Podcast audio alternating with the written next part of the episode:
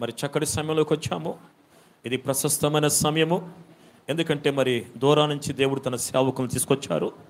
మరి మనల్ని దీవిస్తకు తీసుకొచ్చాడు. పట్టుకుంటున్నారా? తన సేవకుల్లో దేవుడి నుండి మనల్ని ఆశీర్వదించాలని ఆ మనల్ని పైకి లేవనెత్తాలని మనల్ని బలపరచాలని ఓ మనల్ని విశ్వాసములో మనను నిజముగా దీవించాలని ఆ తీసుకొచ్చాడు. నా కుటుంబాన్ని దీవించాలని. చెప్పొచ్చా మీరు? ఏమని చెప్తావు సేవకుల్లో ఉండి నా కుటుంబాన్ని దీవించ దీవించాలనుకున్నాడు దేవుడు. నన్ను స్వస్థపరచాలని నన్ను ఆశీర్వదించాలని. తెలుసా మీకు? సేవకుడు నిలబడితే పరిస్థితులు మార్చబడతాయి. హల్లెలూయ.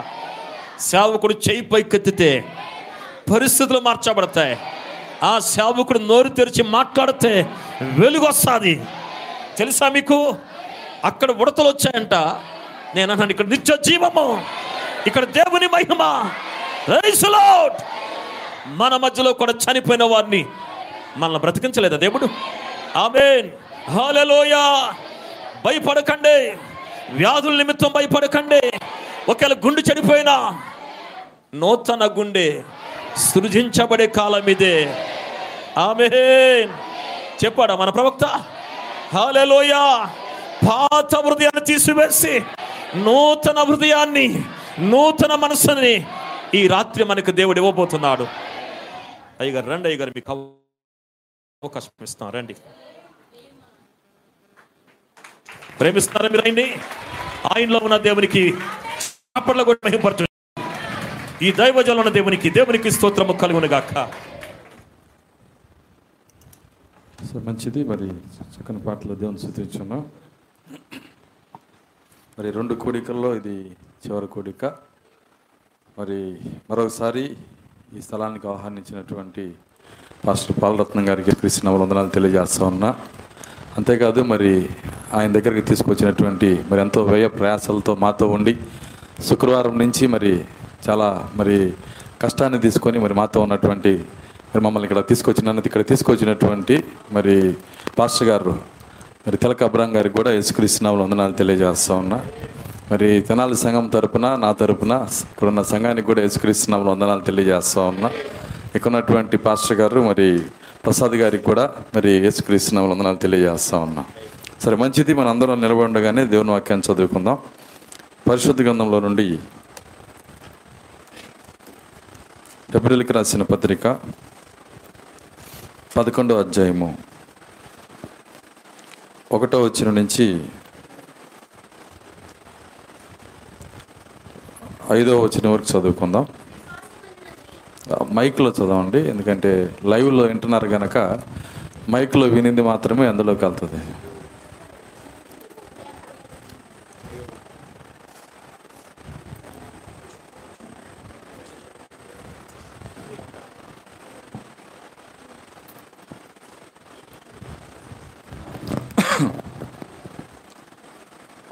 విశ్వాసమనున్నది చదవండి. నిరీక్షింపబడి వాటి యొక్క నిజ స్వరూపమును అదృశ్యమైనవి విన్నావనటకును రుజువునై ఉన్నది. దానిని బట్టి ఏ పెద్దలు సాక్ష్యము పొందేది. ప్రపంచములు దేవుని వాక్యం వలన నిర్మా నిర్మాణమైనవనే. నిర్మాణమైనవిననియు. అందును బట్టి దృశ్యమైనది కనబడేడు.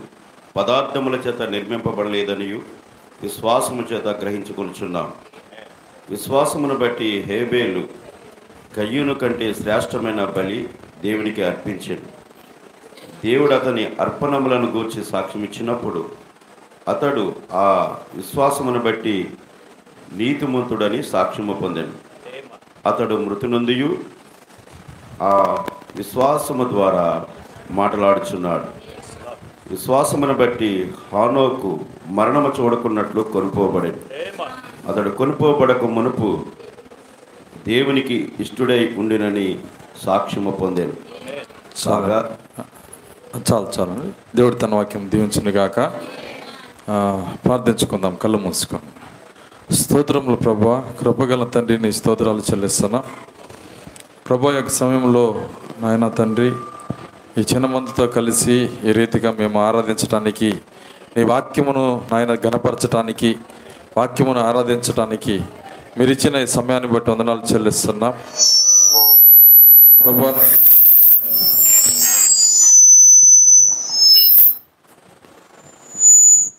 మీరు ఇచ్చిన ఈ కృపను బట్టి స్తోత్రాలు చెల్లిస్తున్నాం. ప్రభు కూడి వచ్చిన ప్రతి బిడ్డను మీరు జ్ఞాపం చేసుకునండి. తండ్రి వారి ఆలోచనలు వారి తలంపులు మీరు స్వాధీనపరచుకోనండి. ప్రతి విధమైన లోక తలంపులను అపవాది తలంపులను యేసుక్రీస్తు నామంలో గద్దిస్తున్నాము నాయన. సహాయము దయచేయండి. వాక్యం పైన కనుదృష్టి పెట్టగల శక్తి దయచేయండి. వాక్యమును చూసే కృప దయచేయండి. వాక్యమును తెరవండి ప్రభువా. దేవా మీకు స్థుతులు చెల్లిస్తున్నాం. నన్ను నాయన బలపరచండి. నేను బలహీన నన్ను బలపరిచి మీ సులుచాటును మరువు చేసి మీరే మాట్లాడి మీ నామానికి మహిమ తెచ్చుకోమని యేసుక్రీస్తు నామలో ప్రార్థించి వేడుకొంచున్నాము. ఆమె కూర్చున్నాం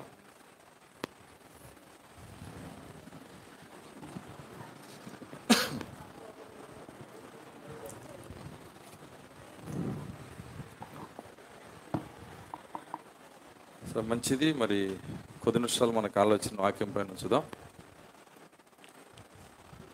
గడిచినటువంటి రాత్రి నేను చదివిన అదే మూలవాక్యంలో నుంచి మరి రాత్రి ఎంతమంది వచ్చారు? దాదాపు ఎయిటీ పర్సెంట్ వచ్చారు. సరే మంచిది. మరి దాన్నే నేను కొనసాగించాలని ఇష్టపడతా ఉన్నా. మరి రాత్రి సమయంలో మనం చూసాము మరి ఈ అధ్యాయము విశ్వాస వీరుల పట్టి అని మనం చూసాము. ఏప్రిల్కి రాసిన పత్రిక పదకొండు అధ్యాయము. పాత నిబంధనలో ఎవరైతే మరి విశ్వాసంతో నడిచారో ప్రాబ్లమా మైక్ పాత నిబంధనలో ఎవరైతే విశ్వాసంతో నడిచారో మరి ప్రత్యక్షతతో నడిచారో వాక్య శరీరంతో నడిచారో వారందరి లిస్ట్ ఇది. అర్థమవుతుందా? కాబట్టి మరి ఆ లిస్టును దేవుడు ఎందుకు పెట్టాడంటే మరి వాళ్ళని ఎందుకు చూపిస్తున్నాడంటే ఖచ్చితంగా మరలా మరి యేసుక్రీస్తు భూమి మీదకి వచ్చినప్పుడు ఆయన ద్వారా వచ్చేటువంటి అన్య సంఘంలో మరి ఇదే విధముగా మరి విశ్వాస విశ్వాస వీరుల పట్టీలో కొనసాగింపుగా అనేక మంది రాబోతున్నారు. ఆ రోజు ఒక్కొక్క కాలానికి ఒకళ్ళు ఇద్దరు వచ్చేవాళ్ళు. వింటున్నారా? కానీ ఈ రోజు అలా కాదు. ఒకేసారి అనేక మందిని దేవుడు తీసుకుంటా ఉన్నాడు. వాళ్ళకి మాదిరిగానే దేవుడు ఈ పట్టిని రాయించాడు. కాబట్టి ఇక్కడ మరి ప్రవక్త ఏమంటున్నాడంటే ఈ యొక్క విశ్వాసం అనేటువంటి స్థానంలో ఆయన చెబుతున్నటువంటి మాట ఏంటంటే ప్రత్యక్షత అంటున్నాడు ఆయన. విశ్వాసం అంటే ప్రత్యక్షత. రాత్రి నేను చెప్పాను మరి ప్రవక్త ఏం చెప్పాడు చెప్పాను నేను. మరి ప్రవక్త ఆయన అంటున్నాడు ఏమంటున్నాడంటే విశ్వాసం అంటే నమ్మకము కాదు. విశ్వాసం అంటే నమ్మకం కాదు. ఎందుకంటే డినామినేషన్ నమ్మి వెళ్ళిపోతుంది. మనము నమ్మేలట్లా. మనకి బయలుపాటు ఉంది. మనకి ప్రత్యక్షత ఉంది. దేవుడు ఏం చేయబోతున్నాడో మనకు తెలుసు. దేవుని స్తోత్రం. మలెలుయ్య ఆయన చేయబోయేది మనకి ముందుగానే తెలిసింది. కాబట్టి ప్రవక్త ఆయన చెప్పినటువంటి మాట ఏంటంటే విశ్వాసం అంటే అదేంటో కాదు కానీ దేవుడి చేయబోయేది నీకు ముందుగా తెలియటమే విశ్వాసమై ఉన్నది. ఆయన చేయబోయేది మనకు ముందుగా తెలియాల? ఎలా తెలిసిద్ది? దేవదూతలు వచ్చి చదువుతారా లేదు. వింటున్నారా? మరి ఎలా తెలిసింది మనకి? కేవలము ఆయన పరిశుద్ధాత్మ ద్వారా ఆయన మనకి ఇచ్చేటువంటి ప్రత్యక్షత ద్వారా రాత్రి మనం చూసాము ఆ థియోఫని ఏ విధంగా దేవుని సన్నిధిలో ఉండి మరి వాళ్ళు మాట్లాడుకుంటున్న కార్యాలు దేవుడు చెప్పిన కార్యాలన్నీ విని మనకి రెండు అడుగుల దూరంలో ఉండి ఏ విధంగా ప్రతి కార్యాన్ని మనకు బోధిస్తుందో అవన్నీ మనం చూసాం. కాబట్టి ప్రత్యక్షత వచ్చేటువంటి మార్గం ఏంటంటే థియోఫనీ ద్వారా. థియోఫనీ లేకుండా ప్రత్యక్షత లేదు. వాక్య శరీరం లేకుండా ప్రత్యక్షత లేదు. అయితే పాత నిబంధనల్లో అనేక మంది భక్తులు అక్కడ ఉన్నారు. అయితే ఆ భక్తులందరిలో మరి దేవుడు ఎన్నుకున్న వాళ్ళకి మాత్రమే ఆ యొక్క థియోఫనీ ఉంది. అందరికీ లేదు. దేవుని స్తోత్రం. అలెలుయ్య ఆ వాక్య శరీరాన్ని దేవుడు వాళ్ళకి ఇచ్చాడు. కానీ వాళ్ళ లిస్ట్ ఇక్కడ ఇచ్చాడు ఆయన. వాళ్ళలో మోసే ఉన్నాడు. ఉన్నాడా? వాళ్ళలో అబ్రాహం ఉన్నాడు. వాళ్ళలో హేబేల్ ఉన్నాడు వాళ్ళలో హానుకున్నాడు ఉన్నాడు. వీళ్ళందరూ ఎవరంటే వాళ్ళ జీవితాన్ని నువ్వు చూసినప్పుడు నీ వెళ్ళి వాళ్ళ జీవితంలో కూర్చోవాలి. వాళ్ళ జీవితాన్ని చూసినప్పుడు మరి వాళ్ళు ఎలా ఉన్నారో అదే జీవితము నీ లోపల కూడా రావాలి. ప్రతి ఒక్కరి జీవితం నీ లోపల రావాలి. అక్కడ మోసే ఉన్నాడు. మోసే యొక్క జీవితాన్ని మీరు చూసినప్పుడు మోసే ఆయన సింహాసనం ఎక్కేటువంటి సమయం వచ్చింది. సింహాసనం ఎక్కే సమయం వచ్చినప్పుడు మరి ఫరో కిరీటం తీసుకొని మోస యొక్క శిరస్సు మీద పెడతానికి వస్తున్నాడు. అయితే ఒక షరత్ అన్నాడు ఆయన. ఆ శిరస్సు మీద కిరీటం పెడతానికి ముందు ఒక షరత్ అన్నాడు. ఏంటి ఆ షరత్ అంటే? ఆయన అంటున్నాడు ఒక్కసారి నా కూతుర్ని అమ్మ అని అన్నాడు ఆయన. ఒకసారి నా కూతుర్ని అమ్మ అని పిలిస్తే ఈ కిరీటం నీదే. అయితే మోసే పుట్టినప్పటి నుంచి ఆయన కూతురిని అమ్మ అని పిలుస్తున్నాడు. వింటున్నారా? పుట్టినప్పటి నుంచి ఆయన కూతుర్ని అమ్మ అని పిలుస్తున్నాడు. కానీ మరి ఇప్పుడు ఫరో అడుగుతున్నప్పుడు ఏమంటున్నాడంటే నేను పిలవనన్నాడు. అర్థమవుతుందా? ఫరో అడుగుతున్నప్పుడు ఏమన్నాడంటే నేను పిలవను. అదేంటి? చూడండి ఏం జరిగింది అక్కడ? చూడండి మోసే మరి మోసే ఒక హెబ్రిడ్ అని మోసే ఒక ఇస్రాయేలుడని అక్కడ ఉన్న ఇస్రాయిల్ అందరికీ తెలిసిపోయింది. వాళ్ళు ఏం నమ్ముతున్నారంటే మనలో పుట్టినటువంటి మోసే చిన్నగా పోదాం. మనలో పుట్టినటువంటి మోసే మరి ఖచ్చితంగా రేపు ఫరో ఫరో యొక్క సింహాసనం మీద కూర్చుంటాడు. కూర్చున్నప్పుడు మొదటి ఫైల్ మీద సంతకం మన విడుదలే. అర్థమవుతుందా? మన కొన్ని ఉన్నాయి కదా మొదటి సంతకం అని. సీఎం అవంగానే మొదటి సంతకం. అలాగే ఇప్పుడు ఫరో మన ఫరో మన మన యొక్క మోసే మన ఇజ్రాయిల్లో పుట్టిన మోసే వింటున్నారా? ఆయన ఇప్పుడు ఫరో యొక్క సింహాసనమే కూర్చోబోతున్నాడు గనక ఇస్రాయిల్ అందరూ ఆశ పెట్టుకున్నారు. ఏమనుకున్నారంటే ఒక్కసారి ఆ కిరీటం ఆయన నెత్తి మీద పెడితే మొదటి సంతకం మనం విడుదలే. చాలా సంతోషంగా ఉన్నారు. సరే మోసే కూడా బహుశా మరి ఆ రాజు అవటానికి నిర్ణయించుకొని ఉండొచ్చు. కానీ హఠాత్తుగా ఏమైందంటే మోసే దగ్గరికి ఆయన థియోఫని వచ్చింది.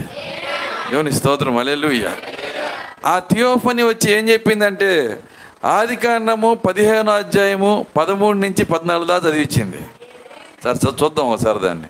ఆది కాండము పదిహేను అధ్యాయము పదమూడవ వచ్చిన నుంచి. ఆ. దేశం వారికి దాసులుగా ఉందరు. వారు నాలుగు వందల ఏండ్లు వీరిని శ్రమ పెట్టుదురు.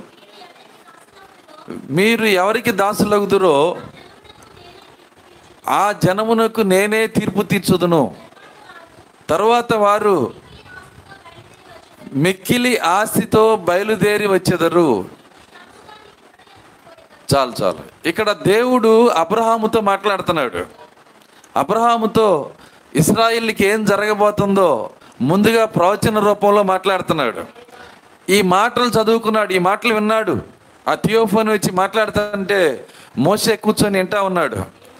చూడండి ఆ- ఆ యొక్క మాటల్లో ఉన్న భావం ఏంటంటే వాళ్ళు ఇస్రాయేలీలు మరి అధికమైన డబ్బుతో ఆ దేశమును విడిచి బయటికి వస్తారు అని చెప్పాడు. ప్రవచనం ఏం చెబుతుందండి? బయటికి వస్తారు. కానీ ఇక్కడ వాతావరణం ఏమనుకుంటున్నారు? అక్కడే స్థిరపడిపోవాలి. మోసే మరి అక్కడ రాజు అయినప్పుడు ఫరో అయినప్పుడు ఆయన మొదటి సంతకం మనల్ని విడుదల చేస్తాడు. తర్వాత మనకి రిజర్వేషన్లు ఇస్తాడు. తర్వాత మనల్ని మరి మంచి మంచి వ్యాపారాల్లో మంచి ఉద్యోగాల్లో పెడతాడు. మనందరము కూడా స్థిరపడిపోవచ్చు అని ఇజ్రాయిల్ అందరూ కళ్ళగంటున్నారు వింటున్నారా? ఈరోజు చాలా మంది భూమి మీద అలా కళ్ళగలి ఉన్నారు. భూమి మీదే ఉండాలి అది చేయాలి ఇది చేయాలి చాలా కార్యాలు ఉన్నాయి వాళ్ళకి. వాళ్ళకి దేవుని వాక్యం కన్నా ఈ కళలే ఎక్కువ. చూడండి ఇక్కడ వీళ్ళు కూడా అదే విధంగా అనుకున్నారు. వాళ్ళు ఏమనుకుంటున్నారంటే భూమి మీదే స్థిరపడిపోవాలి ఇస్రా ఈ ఐగిప్తులోనే స్థిరపడిపోవాలని. కానీ వాక్యం ఏం చెబుతుందంటే వారు బయటికి వచ్చేదారు. ఏం చెబుతుంది? బయటికి వస్తారని చెబుతుంది. మరి బయటకు వస్తారని చెబుతుంటే అక్కడే ఉంటామంటే ఎట్లా అర్థమవుతుంది. వాళ్ళందరూ కూడా అక్కడే ఉండ అక్కడే ఉండాలనుకుంటున్నారు.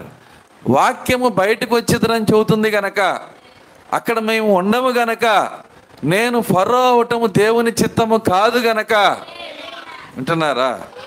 కాబట్టి నేను ఎంత మాత్రం కూడా ఆ ఫరో యొక్క స్థానంలో సింహాసనంలో నేను కూర్చోను. నాకు తెలిసి బైబిల్ అంతట్లో పెద్ద త్యాగం చేసిన వాడు మోషే. తెలుసా మీకు? మోసే చేసినంత త్యాగము ఎవరు చేసి ఉండరు.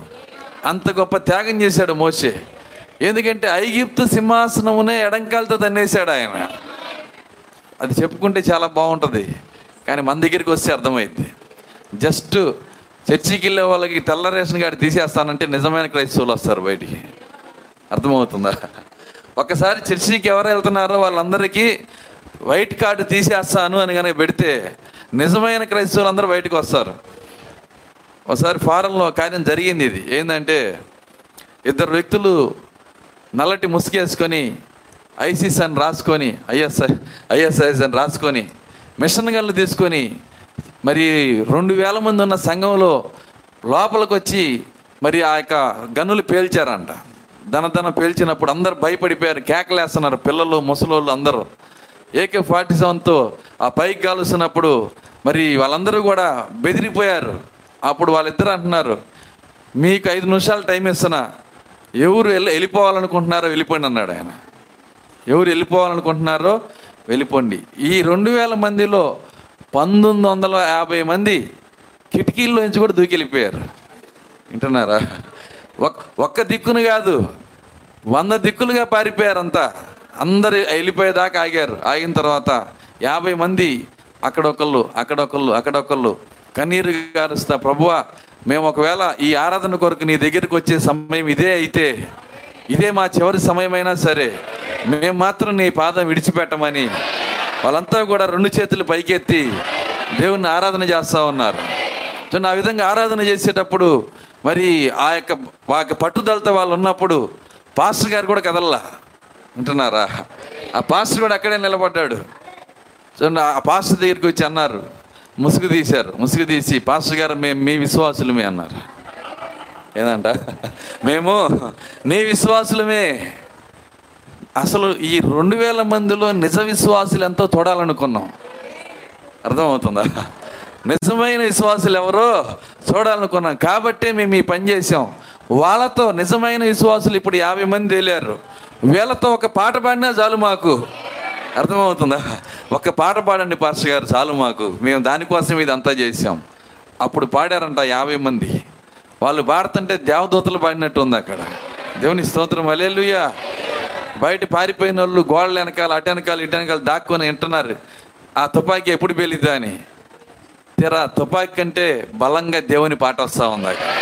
దేవుని స్తోత్రం అలెలుయ్య అప్పుడు వస్తున్నారు దొంగల్లాగా. అర్థమవుతుంది. ఏమైంది? ఏమైంది అనుకుంటా. కాబట్టి నిజమైన క్రైస్తవుడు ఎప్పుడు బయటకు వస్తాడంటే వాక్యము నిమిత్తము ఒక కష్టమైన శ్రమైన వచ్చినప్పుడు అప్పుడు నిలబడిన వాడే నిజమైన క్రైస్తవుడు. ఒక ఇబ్బంది అయినా ఒత్తిడైనా వచ్చినప్పుడు నిలబడిన వాడే నిజమైన క్రైస్తవుడు. దేవుని స్తోత్రం. అలెలుయ్యా కాబట్టి మరి నిజమైన క్రైస్తవులుగా ఉండటానికి ఇష్టపడుతున్నారా? నిజంగానా? అందరం దేవుని స్థుతించుదాం. అలెలుయ్యా ఎన్ని కష్టాలు వచ్చినా ఎన్ని ఇబ్బందులు వచ్చినా ప్రాణం పెడతానికైన వాక్యము నిమిత్తము నిలబడితేనే మనం ఎత్తబాటులో వెళ్ళేది. దేవుని స్తోత్రం. అలేలుయ్య ఇక్కడ మోసే అలాంటి మరి గొప్ప త్యాగాన్ని చేస్తున్నాడు ఆయన. అందరు కళ్ళగంటా ఉంటారు. ఐగిప్తు యొక్క ఫరోగా ఉంటే అంత బాగుండని. మన దగ్గర కూడా కళ్ళగంటారు కదా. నేను టాటాకి టాటాకి పుట్టి ఉంటే బాగుండు బిర్లాకి పుట్టి ఉంటే బాగుండని. అర్థమవుతుందా? చూడండి ఇక్కడ వీళ్ళు కూడా వీళ్ళు కూడా కళ్ళగంటున్నారు అలాంటి అందరూ కళ్ళగనే ప్రపంచానికి చక్రవర్తి అనేటువంటి స్థానంలో మరి దాన్ని ఎడంకాలతో నెట్టేశాడు ఆయన. ఎవరు? ఎవరండి? మోసే మోసేని ఎందుకు పెట్టాడు అక్కడ? మోసే వెనకాల ఆయన వధువు రాబోతుంది. మోసే నీడ. మనము నిజస్వరూపము. అప్పుడు మోసే చేసిన దానికన్నా ఇంకా గట్టిగా నిలబడే నిజస్వరూపం రాబోతుంది. ఎవరా నిజస్వరూపం ఎవరా నిజస్వరూపం దేవుని స్తోత్రం అలెలుయ్య మోసే చేసిన కన్నా మరి గట్టిగా నిలబడే ఆ యొక్క వధువు వెనకాల రాబోతుంది. ఆ వధువు ఎవరో కాదు నేనే అని చెప్పేవాళ్ళు. ఒకసారి దేవ్ మన యొక్క చేతులు ఎత్తి దేవుని స్థుతించుదాం. అలెలుయ్యా చూడండి ఇక్కడ ఈ మోసే ఆయన చేస్తున్నటువంటి కార్యం ఏంటంటే ఎందుకు ఆయన మరి ఆ విధంగా సింహాసనం ఎక్కలేదంటే కేవలము ఆయన ఆయన వాక్య శరీరము ఆయనకి ఇచ్చినటువంటి వాక్య ప్రత్యక్షతను బట్టి. దేవుని స్తోత్రం. ఆ వాక్య ప్రత్యక్షతను బట్టే మోసే సింహాసనం ఎక్కలా.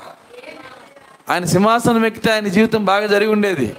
కానీ వాక్యం ఏం చెబుతుందో దాని దగ్గర అయిపోయాడు వాక్యం ఏం చెబుతుంది? వారిని బయటికి తీసుకొని వస్తాను. వాళ్ళని అక్కడే ఉంచి రిజర్వేషన్లు ఇచ్చి ఉద్యోగాలు ఇచ్చి స్థిరపరుస్తానని చెప్పలేదు ఆయన. ఐగిప్తులో నుంచి బయటికి తీసుకొస్తాను అని చెప్పాడు ఆయన. కాబట్టి మరి వాక్యము బయటికి తీసుకొస్తానని చెప్పాడు కాబట్టి వాళ్ళు ఏం వాళ్ళు ఏం చేశారంటే వాళ్ళు అనుకుంటున్నారు వాళ్ళకి తెలియదు ఆ వాక్యము. కానీ ఈ వాక్య బయలుపాటు ఎవరికి వచ్చిందంటే థియోఫనీ కలిగిన అంటున్నారా మోసేకి వచ్చింది అది. సో ఈరోజు మనకు కూడా అదే. చూడండి ఇక్కడ హిబ్రిల్కి రాసిన పత్రిక పదకొండో అధ్యాయము ఇరవై నాలుగో వచ్చిన మోసే పెద్దవాడైనప్పుడు విశ్వాసమును బట్టి ఐగుప్తు ధనము కంటే క్రీస్తు విషయమైన నింద గొప్ప భాగ్యమని ఎంచుకొని ఏమంటున్నాడు ఆయన? ఐగిప్తు ధనము కంటే క్రీస్తు విషయమైన నింద. ఐగిప్తు ధనం కంటే క్రీస్తు విషయమైన నింద. చూడండి ధనం విడిచిపెట్టి నింద కోరుకునేది ఎంతమంది? వింటున్నారా? చూడండి ఇంత పెద్ద ఆస్తిని విడిచిపెట్టి రాజ్యాన్ని విడిచిపెట్టి నిందని ప్రేమిస్తున్నాడు ఆయన. క్రీస్తు విషయమైన నింద. దేవుని స్తోత్రం. అలెలుయా ప్రేమించగలమా? ఒకళ్ళిద్దరు ఆమెను అంటున్నారు. కష్టం పాస్టర్ గారు ఇంత కఠినంగా చెబుతున్నారు ఏందండి? కఠినంగా అది సత్యం ఇది. దేవుని స్తోత్రం అలెలుయ ఖచ్చితంగా ఇది మీరు నమ్మినా నమ్మకపోయినా ఇది సత్యము. ఖచ్చితంగా మనం ఆ నిందని మనం తీసుకునే వారిగా ఉండాలి. ఏంటి ఆ నింద? చూడండి ఈ రోజు నింద ఏంటి? ఆ రోజు నింద మరి అక్కడ ఉన్నటువంటి నింద ఏంటంటే ఇస్రాయేలీలందరూ బానిసలు. ఇస్రాయిల్ అందరూ పనికిరాని వాళ్ళు. వాళ్ళు రెండో తరగతి ప్రజలు. కానీ ఇవన్నీ నిందలు. చక్రవర్తి అవ్వాల్సినటువంటి మోసే ఈ ప్రజలను ప్రేమిస్తున్నాడు. ఎందుకో చెప్పండి ఈ ప్రజలు దేవుని పిల్లలై ఉన్నారు కానీ కాబట్టి ఆయన చక్రవర్తి అవ్వకుండా ఆయన ఏం చేశాడంటే ఆయన భూమి మీద మరి ఆ యొక్క ఎడారిలోకి వెళ్ళి ఎర్రమట్టి దొక్కుతున్నాడు. చూసే ఉంటారు మీరు టెన్ కమాండ్మెంట్ చూశారు కదా. చూడండి రాజు అవ్వాల్సిన ఆయన ఏం చేస్తున్నాడంటే చూడండి ఆ యొక్క ఎర్రమట్టి దొక్కుతూ ఉన్నాడు. ఎంత ఘోరమైన విషయమో చూడండి. చక్రవర్తి స్థానం నుంచి బానిసగా వచ్చేసాడు ఆయన. దేవుని కోసము క్రీస్తు కోసము ఆ విధంగా నిలబడే వాళ్ళే వాక్య వధువై ఉన్నారు. దేవుని స్తోత్రం అలెలు క్రీస్తు కోసం నువ్వు నిలబడాలి. నువ్వు అలా నిలబడాలంటే నీకు మొట్టమొదటి ప్రత్యక్షత ఉండాలి. ఇప్పుడు మనం చదివాం మూలవాక్య ఈ యొక్క లేఖనంలో మోసే పెద్దవాడైనప్పుడు విశ్వాసమును బట్టి ఐగుప్తు ధనము కంటే క్రీస్తు విషయమైన నింద గొప్ప భాగ్యమని ఎంచుకొని అల్పకాలము పాపభోగము అనుభవించడం కంటే వింటున్నారా? ఐగిప్తు ధనము కంటే మోసే ఎక్కబోయే సింహాసనం ఫరో సింహాసనం సామాన్యమైంది కాదండి. బహుశా రెండు టన్నులు బంగారంతో చేసి ఉంటారు. వింటున్నారా? ఏందండి ఎన్ని టన్నులు? రెండు టన్నులు బంగారం మామూలు మామూలు విషయం కాదు. ప్రపంచంలోనే ఖరీదైన వజ్రాలు దానికి పెట్టారు. వింటున్నారా? మోసే ఆ సింహాసనం ముందు నుంచున్నప్పుడు కొద్దిగా ఒకవేళ ముచ్చటపడి ఉండొచ్చు. ఓ ఎంత అద్భుతమైన సింహాసనం. ఒకసారన్నా దాని మీద కూర్చుంటే బాగుండని. థియోఫని పక్కన నిలబడింది. దేవుని స్తోత్రం అలేలుయ్య చూడండి థియోఫని అంటుంది మోసే ఆ బంగారం వైపు చూడమాక అది నశించిపోయే సువర్ణం. దేవుని స్తోత్రం అలేలుయ్య ఏమన్నాడు? అది నశించిపోయే సువర్ణం. దాని వైపు చూడమాక మోసే నీకు దేవుడు ఎలాంటి ఎలాంటి స్థితి ఇచ్చాడో తెలుసా? దేవుడు దేనికి శిల్పి నిర్మాణకుడై ఉన్నాడో. ఆ పునాదులు కలిగిన పట్టణం దగ్గరికి దేవుడు నిన్ను తీసుకుని వెళ్ళబోతున్నాడు. దేవుని స్తోత్రం అలేలుయ్య ఆలోచిస్తున్నాడు అయినా రెండు టన్నులు బంగారం కలిగిన సింహాసనం. ఆలోచిస్తున్నాడు. అప్పుడు థియోఫని ఆయన థియోఫని ఆయనతో మాట్లాడుతుంది. మోసే నువ్వు ఎక్కాలని కూర్చోవాలనుకుంటున్న బంగారం ఏంటో తెలుసా? పరలోకంలో తారది అన్నాడు. అర్థం కాదు పరలోకంలో ఏందంట? తారు. తారు అంటే తెలుసా? ఏం చేస్తారు? రోడ్లు వేయాలంటే ఏం వాడతారు? తారు. వింటున్నారా? మరి పరలోకంలో ఏమేస్తారు పరలోకంలో ఏమేస్తారు తారు తీసుకెళ్ళి వేస్తారా పరలోకంలో? పోనీ సిమెంట్ రోడ్లు వేస్తారా? చెప్పండి. ఎయిరు పరలోకంలో ట్వంటీ టూ క్యారెట్ రోడ్డు కూడా వేయరండి అర్థమవుతుందా? అంటే అర్థం ఏంటి వరి శుద్ధ సువర్ణం అంటే ట్వంటీ ఫోర్ క్యారెట్. శుద్ధ సువర్ణంతో రోడ్డు వేస్తారంట అక్కడ. మరి పరలోకంలో ఎక్కడ చూసినా మరి ఆ పట్టణంలో వేల కిలోమీటర్లు బంగారంతో రోడ్లేసి తన పరిశుద్ధుల పాదాల కింద బంగారాన్ని పెట్టాడు ఆయన. దేవుని స్తోత్రం. అలెలుయ్య ఇప్పుడు మనం ఎక్కడ పెట్టుకున్నాం? అర్థమవుతుందా? అదే తేడా. చూడండి ఎవరైనా కొత్తగా రోడ్డు వేసినాక మరి ఆ రోడ్డు దగ్గరికి వెళ్ళి కాస్త తారు కొద్దిగా కొత్తగా రోడ్డు వేస్తే వచ్చేసి కదా వేడివేడిగా ఉంటుంది. ఆ తారు తీసి దాంతో రెండు పోగులు చేసి పెట్టుకొని అర్థమవుతుంది. ఒక దండ చేసి పెట్టుకుంటే వింటున్నారా? వాళ్ళని చూసి నువ్వేమంటావు? ఏమో పిచ్చిదిలాగా ఉంది. విస్తారంగా తారు దొరుకుతుంటే దాంతోనే చేసుకోవాలా? అంటామన్నమా మరి మనం పరలోక వారసులమా కాదా మనము? అక్కడ మనకి ఎట్ట జరుగుతుంది? విస్తారంగా జరుగుతుంది. దేవుని స్తోత్రం. అలేలుయ్యా ఎవరు అక్కడికి వెళ్తానని నమ్ముతారో వాళ్ళు ఖచ్చితంగా ఈ లోక సువర్ణం వాళ్ళ పాదాల కింద ఉంటుంది. దేవుని స్తోత్రం. అలెలుయ్యా ఎంతమంది నమ్ముతున్నారు అక్కడికి వెళ్తామని? కాబట్టి కొన్ని కార్యాలు ఉన్నాయి ఇక్కడ. వింటున్నారా? కొద్ది కష్టంగా చెబుతున్నాడండి పాస్టర్ గారు. కష్టంగా చెప్పినా ఇది సత్యం ఇది. మనం దాన్ని తీసుకోవాలా? తీసుకుంటే బ్రతుకుతాం. నీ వాక్యం నన్ను బ్రతికించాను అంటున్నాడు దేవుని స్తోత్రం. అలెలుయ్య నీతిమంతులు నన్ను కొట్టుట నేను అలగటానికి. అర్థమవుతుంది. నీతిమంతులు నన్ను కొట్టడం దేనికోసం అండి నేను అలగట అలగటానికి కాదు. నాకు ఆశీర్వాదకరం అంటున్నాడు ఆయన. నాకు దేవుని అంటున్నాడు ఆయన. దేవుని స్తోత్రం అలెలుయ్యా అక్కడ కొన్ని కార్యాలు ఉన్నాయి. కొంతమంది ఏం చేస్తారని చర్చికి వస్తానే ఉంటారు సిగరెట్లు తాగుతూనే ఉంటారు. వింటున్నారా? చర్చికి వస్తానే ఉంటారు మందు తాగుతూనే ఉంటారు. ఒకవేళ మనము సిగరెట్ తాగటం దేవునికి చిత్తమైతే వింటున్నారా? ఆయన ఏం చేస్తాడంటే మరి మనము పొగ తాగినాక ఇటు నుంచే పోకుండా పైన ఒక గొట్టం పెట్టి పుట్టించేవాడు. అర్థమవుతుందా? పైన ఒక గొట్టం పెట్టి ఇటు తాగంగానే రైలుకి వచ్చినట్టు పైనుంచి ఇటు రావాలన్నమాట. అది దేవుని చిత్తం కాదు అది. పొగ తాగటం దేవుని చిత్తం కాదు. ఒకవేళ బంగారం పెట్టుకోవటం దేవుని చిత్తం అయితే పుట్టేటప్పుడే రెండు హోల్స్ వేసి పుట్టించేవాడు ఆయన. అర్థమవుతుందా? ఇవన్నీ చేయలేదు ఆయన. దేవుని స్తోత్రం. నీరసంగా వస్తున్నాయి. అల్లెల్లు ఆయన కష్టంగా ఉంది. ఆ పాస్టర్ గారండి నా గురించే మాట్లాడాడండి. వైద్యుడి దగ్గరికి వెళ్ళి నన్నే చూశాడని అంటావు ఇది నువ్వు? నిన్ను చూడక ఎవరు ఎవరిని చూపిస్తానికి వెళ్ళా నువ్వు? అర్థమవుతుందా? ఖచ్చితంగా నీ కోసమే దేవుడు మాట్లాడేది.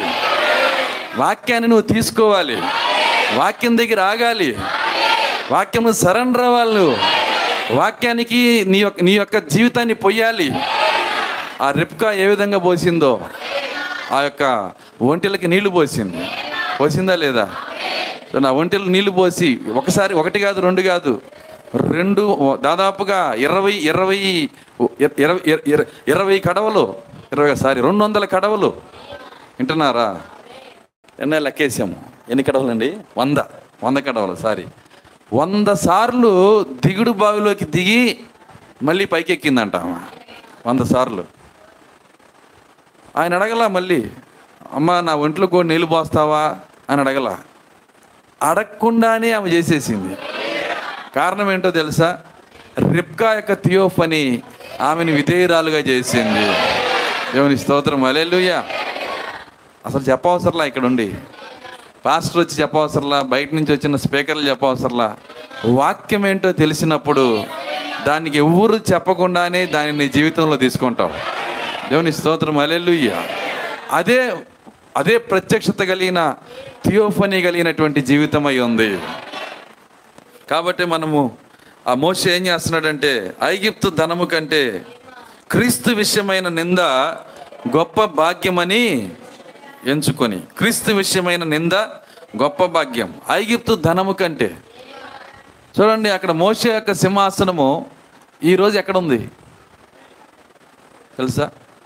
మోస యొక్క సింహాసనం ఈరోజు ఎక్కడ ఉంది? దాని అడ్రస్ చెప్తారా? ఏ మ్యూజియంలో ఉందో? ఉందా? లేదు. కొంతమందికి రింగులుగా కొంతమందికి మెల్ల చైన్లుగా మారిపోయింది ఇది. అర్థమవుతుంది? అది లేదు ఇప్పుడు. కానీ యహోవా విషయం క్రీస్తు విషయమైన నిందను తీసుకున్నాడు కదా. ఆ నిందకి దేవుడిచ్చిన జీతం ఎంతో తెలుసా? ఈ రోజు ఆయన మహిమలో ఉన్నాడు. దేవుని స్తోత్రం. అలెలుయ్య ఏది కావాలి మనకి? నిందను మోస్తామా? కొన్నిసార్లు భయం వేస్తుంది. అయ్యో వాక్య ప్రకారం అన్నీ తీసేస్తే పెళ్ళికి వెళ్తే తిడతారు ఎవరైనా కనపడినా దూషిస్తారు నింద ఎక్కడ మోసేదండి? చాలామంది భయపడతారు. భయపడమాక క్రీస్తు పక్షాన్ని ఇక్కడ నిలబడు. ఆయన అంటున్నాడు ఏమంటున్నాడంటే ఒక కార్యాన్ని చెప్తున్నాడు ఆయన. ఆయన ఏమంటున్నాడంటే భూమిపైన ఎవరైతే నా పక్షాన్ని నిలబడతారో నేను పరలోకంలో వాళ్ళ పక్షాన్ని నిలబడతాను. ఎంతమంది వాక్యపక్షాన్ని నిలబడతారు? దేవుని స్తోత్రం అలెలు కాబట్టి ఇవన్నీ చేయాలంటే మనంతటి మనం చేయలేం. మోషేని ఏది చేయించిందో ఏ ప్రత్యక్షత మోషేలో ఉండి పనిచేసిందో ఏ బయలుపాటు ఉండి పనిచేసిందో ఏ థియోఫని ఉండి పనిచేసిందో అదే వాక్య శరీరము నీకు నాకు కావాలి. అప్పుడే మనం విధేయులం అవుతాము దేవుని స్తోత్రం. కాబట్టి ఆ యొక్క ఆ యొక్క అధ్యాయంలో ఆ వరుస పట్టీలో నా పేరు కూడా ఉండాలి అని నువ్వు అనుకుంటే వాక్యం ఏది చెప్తుందో దాని అంతటికి నువ్వు ఆమె చెప్పాలి? వాక్యం ఏదైనా చెప్పని ఎంత కష్టమైనా చెప్పని దాని అంతటికి నువ్వు ఆమె చెప్పాలి. వాక్యం తెలియటం వేరు వాక్య ప్రత్యక్షత తెలియటం వేరు. వాక్యం తెలియటం వేరు వాక్య ప్రత్యక్షత తెలియటము వేరు. మీకు తెలుసా వాక్యం దయానికి తెలుసని? వాక్యాన్ని వాక్యము దయ్యానికి తెలుసు. బైబిల్ అంతా తెలుసు దయానికి కానీ వాక్య ప్రత్యక్షత యేసుక్రీస్తుకి ఆయన పిల్లలకు మాత్రమే తెలుసు. కొంతమంది దెయ్యం పడితే ఏం చేస్తారంటే బైబిల్ తీసుకొని కొడుతుంటారు. అంటే నేను అప్పచెబుతాను రా బైబిల్ నన్ను కొట్టేది ఏందంటాడు అర్థమవుతుందా? బైబిల్ తీసుకొని కొట్టి బైబిల్ని దించుకోమాకండి.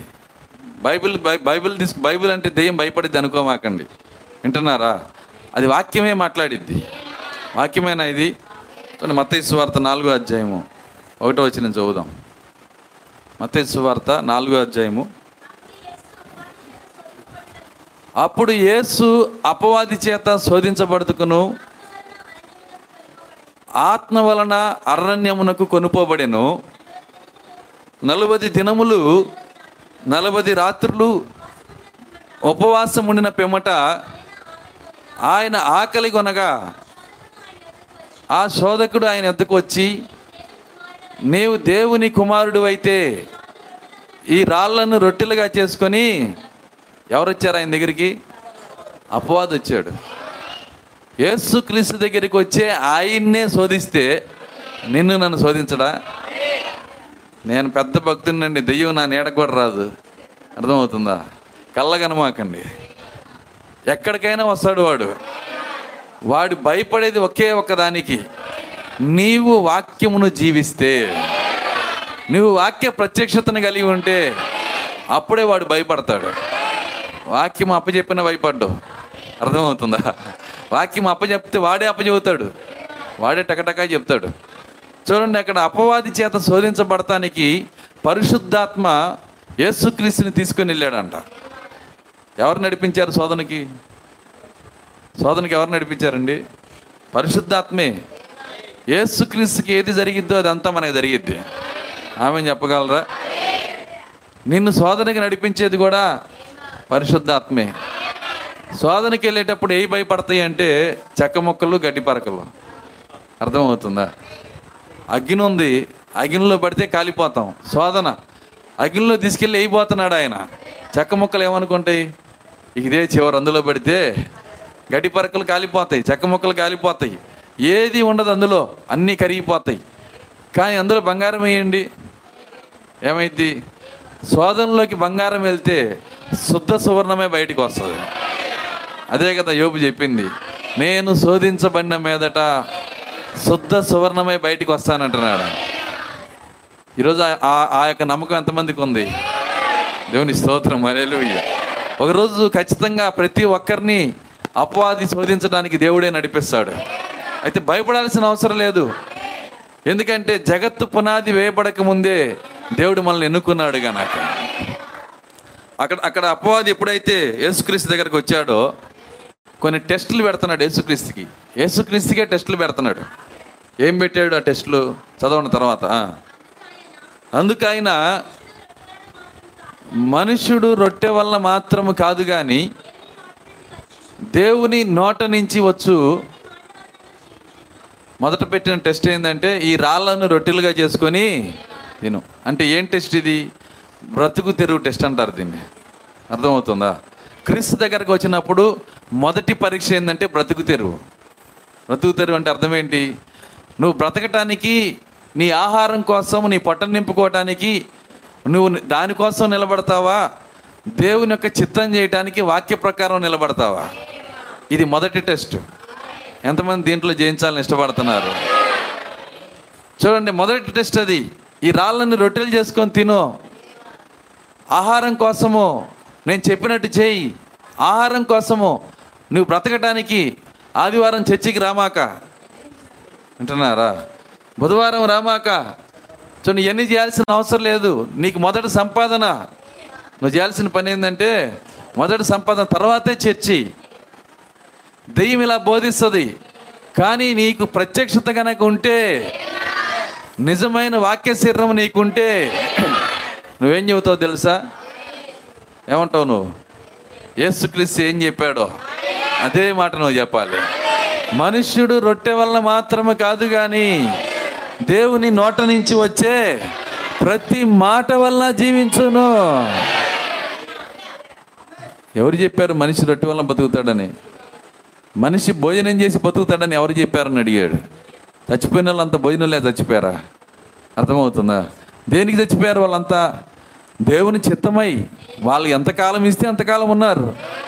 తర్వాత నువ్వు నువ్వు పది పూటలు తిన్నా బతకవు.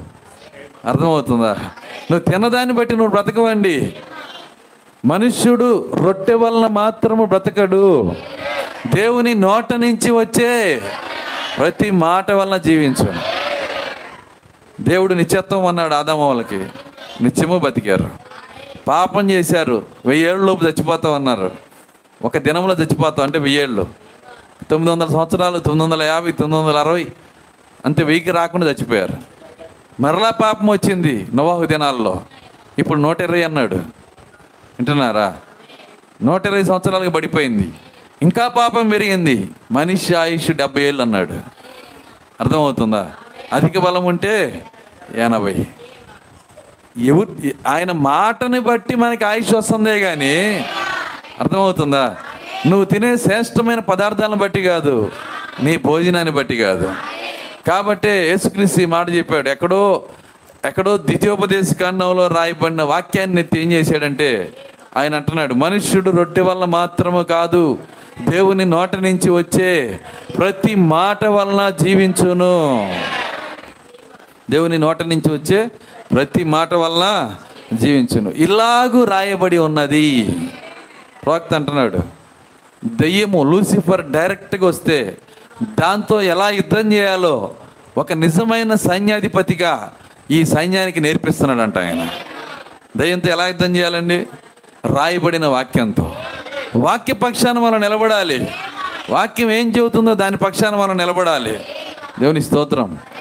కాబట్టి ఆ దయ్యానికి ఆయన ఇచ్చినటువంటి మాట ఏంటంటే ఇలాగూ రాయబడి ఉన్నది. రాయబడిన వాక్యంతో నువ్వు నిలబడితే అది నీ విజయమై ఉన్నది. ఏ దెయ్యం నీ ముందు నిలబడలేదు. నేను ఒకసారి మొన్న ఒక పాస్టర్ గారు ఆయన ఏం చేశాడంటే ఒక దెయ్యం వదలు కొడతానికి వెళ్ళాడు. వెళ్ళినప్పుడు అక్కడ ఆ దెయ్యం పట్టిన ఆ గృహంలోకి వెళ్ళి అందరు భయపడతా బయట నుంచున్నారు. ఏనాడు నేను వదలు కొడతా నేను ఎన్నో వదలు కొట్టానని చెప్పి లోపలికి వెళ్ళి గడిపెట్టుకున్నాడు గడిపెట్టుకొని ప్రార్థన చేస్తుంటే ఎముకలు ఇరిగిన సౌండ్లు వస్తున్నాయి అక్కడ. అర్థమవుతుంది? రక్షించమని కేకలేస్తున్నాడు. గడి మీరే పెట్టుకున్నారు పాస్టర్ గారు అంటున్నారు. అర్థమవుతుందా? మీ ప్రార్థన పనిచేయదు. నీ భక్తి పనిచేయదు. వాక్యం మాత్రమే పనిచేస్తుంది. దేవుని స్తోత్రం. అలెలుయ మొదట వాక్యము. ఎందుకంటే మన దేవుడు ఎవరు? వాక్యం ఆది అందు వాక్యం ఉండేను. వాక్యము దేవుని ఎద్దు ఉండేను. వాక్యము దేవుడై ఉండేను. పటాల్లో ఉన్నది దేవుడు కాదు. బైబిల్లో ఉన్న దేవుడు. ఆయన మన హృదయంలో ఉండాలి. దేవుని స్తోత్రం. అలెలుయ్యా ఇలాగూ రాయబడి ఉన్నదని రాయబడిన మాటని ఇచ్చినప్పుడు దెయ్యంకి అప్పటికే సగం చచ్చిపోయింది అది. కడుపులో గుద్దినట్టు అయిందంట. ఆ దెయ్యం అంటుంది ప్రభువా ఈ దెబ్బ నువ్వు పైన ఉన్నప్పుడు కొట్టినట్టుంది. అర్థమవుతుంది. పైనుంచి కింద పడేసేటప్పుడు ఆ రోజు పరలోకంలో పాపం జరిగినప్పుడు ఆయన ఏ విధంగా తన్ని పంపించాడో ఆ దెబ్బలు ఇక్కడ తింటున్నాడు ఇప్పుడు. రాయబడిన వాక్యంతో దంతనాడు ఆయన. కాబట్టి ఆ వాక్యంతో నిలబడండి. వాక్యం ఏం చెబుతుందో దాంతో నిలబడండి. చూడండి రెండో టెస్ట్ అడిగాడు వాడు. చూడండి రెండో టెస్ట్ ఏంది చదవండి అక్కడ. అంతటా అపవాది పరిశుద్ధ పట్టణమునకు వాడిని తీసుకొని పోయి దేవాలయ శిఖరమున ఆయన నిలవబెట్టి నీవు దేవుని కుమారుడివైతే కిందకి దుముకుము ఆయన నిన్ను గూర్చి తన దూతలకు ఆజ్ఞాపించును. చూడండి ఇక్కడ రెండో టెస్ట్ ఇస్తున్నాడు. ఏంటంటే నువ్వు దేవుని కుమారుడు అయితే నువ్వు అక్కడి నుంచి కిందకి దూకు. అప్పుడు దూతలు వచ్చి నిన్ను పట్టుకుంటారు. ఎందుకు చెప్పాడు తెలుసా ఈ మాట? ఆల్రెడీ రాయబడిన వాక్యాన్నే తీసుకొచ్చాడు. మొదట బ్రతుకు తెరువు టెస్ట్. యేసుక్రీస్తు జయించాడు. ఆయనే కాదు ఆయన పిల్లలు కూడా జయిస్తారు. బ్రతుకు తెరువు టెస్ట్లో ఆయన పిల్లలు జయిస్తారు. వాళ్ళు ఓడిపోరు. ఎన్ని డబ్బులైనా రాని ఆదివారం మాత్రం పక్కన పడేస్తారు. ఎన్ని డబ్బులైనా రాని దేవుని ఆరాధనకు మాత్రం ప్ర- ప్రథమ స్థానం ఇస్తారు. చూడండి రెండో టెస్ట్ ఏంటంటే వాక్యమును వంకర చేసే టెస్ట్. వాక్యమును వంకర చేసే టెస్ట్. ఇందులో ఎవరు చేయిస్తారు యేసుక్రీస్తు చేయిస్తాడు ఆయన పిల్లలు చేయిస్తారు ఏంటి ఆ వంకర వంకర చేసే టెస్ట్ అంటే కీర్తనలు కీర్తనల గ్రంథము తొంభయో అధ్యాయము.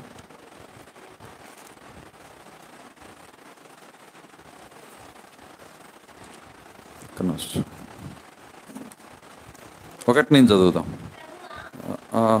సారీ తొంభై ఒకటి. తొంభై ఒకటో కీర్తన పదకొండు నేను చదువుదాం. నీ మార్గములన్నిటిలో నిన్ను కాపాడుటకు ఆయన నిన్ను గూర్చి తన దూతలకు ఆజ్ఞాపించును. నీ పాదములకు రాయి తగలకుండా వారు నిన్ను తన చేతుల మీద ఎత్తి పట్టుకొందురు. ఇదేనా అపాధి చెప్పింది? నువ్వు దూకు. ఆ దూతలు నిన్నేం చేస్తారు? తమ చేతుల మీద ఎత్తి పట్టుకుంటారు. నువ్వు దూకమని చెప్పి అపవాది అడుగుతుంది. వాక్యం రాసిందయ్యా. కీర్తనలు తొంభై ఒకటి పదకొండులో రాసి ఉంది మరి నువ్వు దూకు. అనగానే ఓ రాసిందా? నా గురించి దూకేస్తా. అర్థమవుతుందా.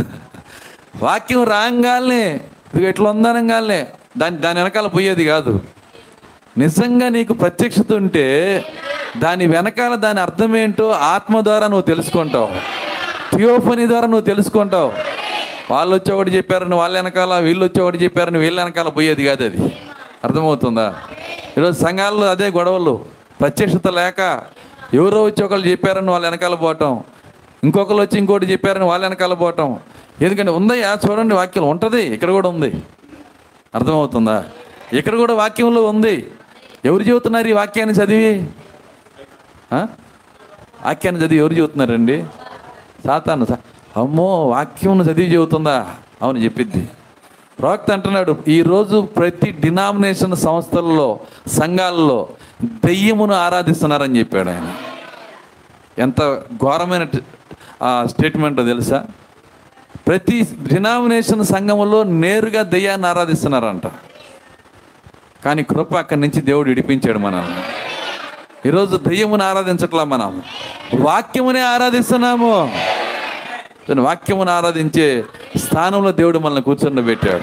దేవుని స్తోత్రం. అలెలుయ్య కాబట్టే మరి ఆయన ఆయన ఆ అపవాది ఏం చేస్తుందంటే ఆయన ముందు నిలబడి అపవాది మాట్లాడుతుంది. నువ్వు దూకితే ఆ యొక్క దూతలు నిన్ను ఎత్తి పట్టుకుంటారు రాయబడిన వాక్యం అది. అయితే యేసుక్రీస్తు ఆయనకి వాక్యం మాత్రమే కాదు తెలిసింది. వాక్య ప్రత్యక్షత కూడా తెలుసు. వాక్య ప్రత్యక్షత కూడా తెలుసు. ఆ మాట ఎందుకు రాశాడో ఆయన తెలుసు. వింటున్నారా? చూడండి నీ మార్గములన్నిటిలో నిన్ను కాపాడుటకు ఆయన నిన్ను గూర్చి తన దూతలకు ఆజ్ఞాపించను. చూడండి యేసుక్రీస్తు గురించి రాసింది కాదది. యేసుక్రీస్తు గురించి రాసింది కాదు. ఎందుకంటే యేసుక్రీస్తు కొండ మేంచి దూకితే ఒకవేళ ఆయన్ని కాపాడడానికి దూతలు రావాల్సిన అవసరం లేదు. ఆమె చెప్పగలరా? ఎందుకంటే ఆయన ఆయన నేల మీద నడుచుకుంటూ పోతున్నాడు. ఆయన నేల మీద. ఆయన బలహీనుడు కాదు ఆయన. ఎవరో దూతలు వచ్చి ఆయన కాపాడాల్సిన అవసరం లేదు. తను కాబట్టే అది యేసుక్రీస్తు గురించి చెప్పిన వాక్యము ఆయన తెలుసు. పిచోడా అది నా గురించి చెప్పింది కాదు. నువ్వు అనుకుంటున్నావు. నువ్వు అనుకుంటున్నావు కానీ అది నా గురించి చెప్పింది కాదు. మరి అది ఎవరి గురించి? అని దెయ్యం ఒకవేళ అడిగితే నేను చెప్పను అంటాడు అర్థమవుతుంది. దెయ్యానికి చెప్పాల్సిన అవసరం లేదు. వాక్య ప్రత్యక్షత అందరికి చెప్పమాకండి. అన్నాడు మీ ముత్యాలు తీసుకెళ్ళి పందుల మీద వేయమాకండి. పందుల ముందు వేయమాకండి అంటున్నాడు. వినే వాళ్ళకే చెప్పండి. ఎవరు విధేయులు అవుతారో వాళ్ళకే పరిశుద్ధాత్మ. ఆయన ఇచ్చినటువంటి వాక్యంలో ఒక మాట అన్నాడు. ఏమన్నాడంటే ఎవరు విధేయులైన వారికి అనుగ్రహించబడిన పరిశుద్ధాత్మ అని రాయబడింది. పరిశుద్ధాత్మ ఎవరికి ఇస్తాడు? విధేయులైన వారికి. పరిశుద్ధాత్మ అంటే ఏంటో కాదు వర్తమానమే. వర్తమానమే పరిశుద్ధాత్మ. దేవుని స్తోత్రం అలెలుయ్య కాబట్టి విధేయులైన వారికి అనుగ్రహించబడిన పరిశుద్ధాత్మ. నువ్వు విధేయత చూపిస్తే ఈ వర్తమానాన్ని దేవుడు నీకు ఇస్తాడు. నీ దగ్గర ఆయన ఏం కోరుతున్నాడంటే విధేయత. ఇక్కడ ఇక్కడ అది ఆయన ఆయన దాని గురించినటువంటి బయలుపాటు అపవాదికి చెప్పల. అయితే ఆయన మీకు చెప్తాడు. వినటానికి ఇష్టపడుతున్నారా? ఇప్పుడు ఆ కుమారుడు ఎవరు? కొండ మీద నుంచి దూకితే పాదాలకి రాయి తగలకుండా కాపాడబడే ఆ కుమారుడు ఎవరు? ఎవరో కాదు శ్రీమతి యేసుక్రీస్ మనమే ఆ యొక్క కుమారుడు. చూడండి ఆ పాదములకు రాయి తగలటం అంటే అర్థమైందంటే పాదము అంటే అర్థమైందంటే మార్గము. బైబిల్ ఏమంటుందంటే నీ వాక్యము నా పాదములకు దీపము. వాక్యం ఏమైనా టార్చ్ లైటా? వేసుకొని వెళ్ళటానికి. ఎందుకు ఆ మాట చెప్పాడు? వింటున్నారా? దానికి కారణం ఏంటంటే నీ వాక్యము నా పాదములకు దీపం అంటే పాదము అంటే నీ జీవితం నీ మార్గం. ఎలా నడవాలో అనే నీ మార్గంలో. వింటున్నారా? వాక్యము గనక నీ జీవితంలోకి వస్తే నీవు తొట్టిల్లకుండా వెలుగులో నడిచినట్టు నడుచుకుంటా పోతావు. అది ఆయన చెప్పింది. నీ పాదములకు రాయి తగలకుండా ఇప్పుడు దూతలు ఎత్తి పట్టుకుంటారంటున్నాడు. ఇప్పుడు ఇప్పుడు ఆయన చెబుతున్న కార్యం ఏంటంటే దూతలు ఎత్తి పట్టుకుంటారు. ఎవరు ఆ కుమారుడు అంటే మనమే. ఆ నడిచేది మనమే. మన జీవితంలో అనేక రకమైన అడ్డుబండ్లు వచ్చి పడుతున్నాయి. వర్తమానంలో వాక్యములో అనేక అడ్డుబండ్లు ఉన్నాయి. మీకు తెలుసా? యేసుక్రీస్తు రెండు పరిచర్లు చేస్తాడు. ఒకటి అడ్డుబండ పరిచర్య రెండు మార్గం అనే పరిచర్య. ఆమె చెప్పగలరా? మీకు ఏ పరిచర్య కావాలి? ఏ పరిచర్య కావాలండి? అడ్డుబండ మార్గమా? మార్గమును ప్రేమిస్తున్నారా? ఎవరికి కృప ఉంటుందో ఎవరు ఎన్నుకోబడి ఉన్నారో వాళ్ళకి మార్గం అనే పరిచర్య చేస్తాడు ఆయన. దేవుని స్తోత్రం అలెలుయ్య కాబట్టి మరి అడ్డుబండ అనే దాన్ని బైబిల్ ఏం చెబుతుందంటే మరి ఆ బండలు వచ్చి పడుతున్నప్పుడు అడ్డుబండ అంటే అర్థమైందంటే కొద్దిగా మీకు అర్థమవుతానని చెప్తాను. ప్రతివాడు మరి మరి ఈరోజు అనేక మంది క్రైస్తవులు లోకంలో వాళ్ళు ఏం చేస్తున్నారంటే తండ్రి యొక్కయు కుమారుని యొక్కయు పరిశుద్ధాత్మ యొక్క నామంలో బాప్తీసం పొందుతున్నారు. పొందుతున్నారా? చూడండి ఆ వాక్యం అక్కడ ఉండటం బట్టి వాళ్ళకి అది ఏమైందంటే అడ్డుబండగా అయిపోయింది. కానీ ఎవరికి ఆయన మార్గం అనే పరిచర్య చేస్తాడో తండ్రి ఎవరో కాదు ప్రభు అయిన యేసుక్రీస్తే. కుమారుడు ఎవరో కాదు ప్రభు అయిన యేసుక్రీస్తే. పరిశుద్ధాత్మ ఎవరో కాదు ప్రభు అయిన యేసుక్రీస్తే అని వాళ్ళ హృదయం తెరుస్తాడు. వాళ్ళకేమో అడ్డుబండ పరిచర్య చేస్తున్నాడు. మనకేమో మార్గం అనే పరిచర్య చేస్తున్నాడు. ఎందుకు మనకి మార్గం అనే పరిచర్య చేస్తున్నాడు? మన కృప ఉన్నది గనక. దేవుని స్తోత్రం అలేలుయ్య ఆ ఎర్ర సముద్రంలో అగ్నిస్తంభంగా ఆయన దిగినప్పుడు ముందు ఇస్రాయిల్ ఉన్నారు వెనక. ఐగిప్తు సైన్యం ఉన్నారు. వాళ్ళకేమో వెలిగిస్తున్నాడు వీళ్ళకేమో చీకటిగా ఉన్నాడంట. మీరు బైబిల్ చదవండి అందులో. వాళ్ళకేమో వెలుగులో నడుచుకుంటూ పోతున్నారు. వీళ్ళు నడుస్తుంటేనేమో చీకటిగా ఉందంట. ఎటు పోతున్నారు వాళ్ళకి అర్థం కావట్లా? మళ్ళీ వాళ్ళ వైపు ఉరివి చూస్తుంటే వాళ్ళ చక్రాలు నీళ్ళలో దిగబడుతున్నాయి అంట వాళ్ళు లాగలేక తీయలేక బహు కష్టంగా దోలుతున్నారంట అర్థమవుతుందా? ఎందుకని వాళ్ళకి ఆయన ఎలా ఉన్నాడు? అడ్డుబండ పరిచర్య. మనకి ఎలా ఉన్నాడు ఆయన? మార్గం అనే పరిచర్య. దేవుని స్తోత్రం అల్లెలుయ్య కాబట్టి బైబిల్ అంతట్లో ఎవరు తొలగిపోవాలో వాళ్ళకి ఆయనే అడ్డుబండ వేసాడు. అసలు అడ్డుబండ ఎవరు? తెలుసా మీకు? అడ్డుబండ ఎవరండి? చదువుదాం. పే పేతురు రాసిన పత్రిక.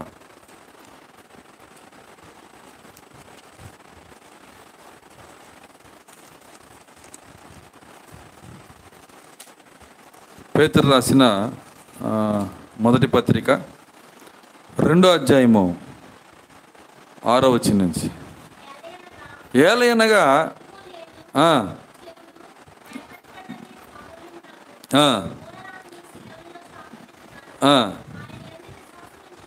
ఆయన ఎందు విశ్వాసం ఉంచువాడు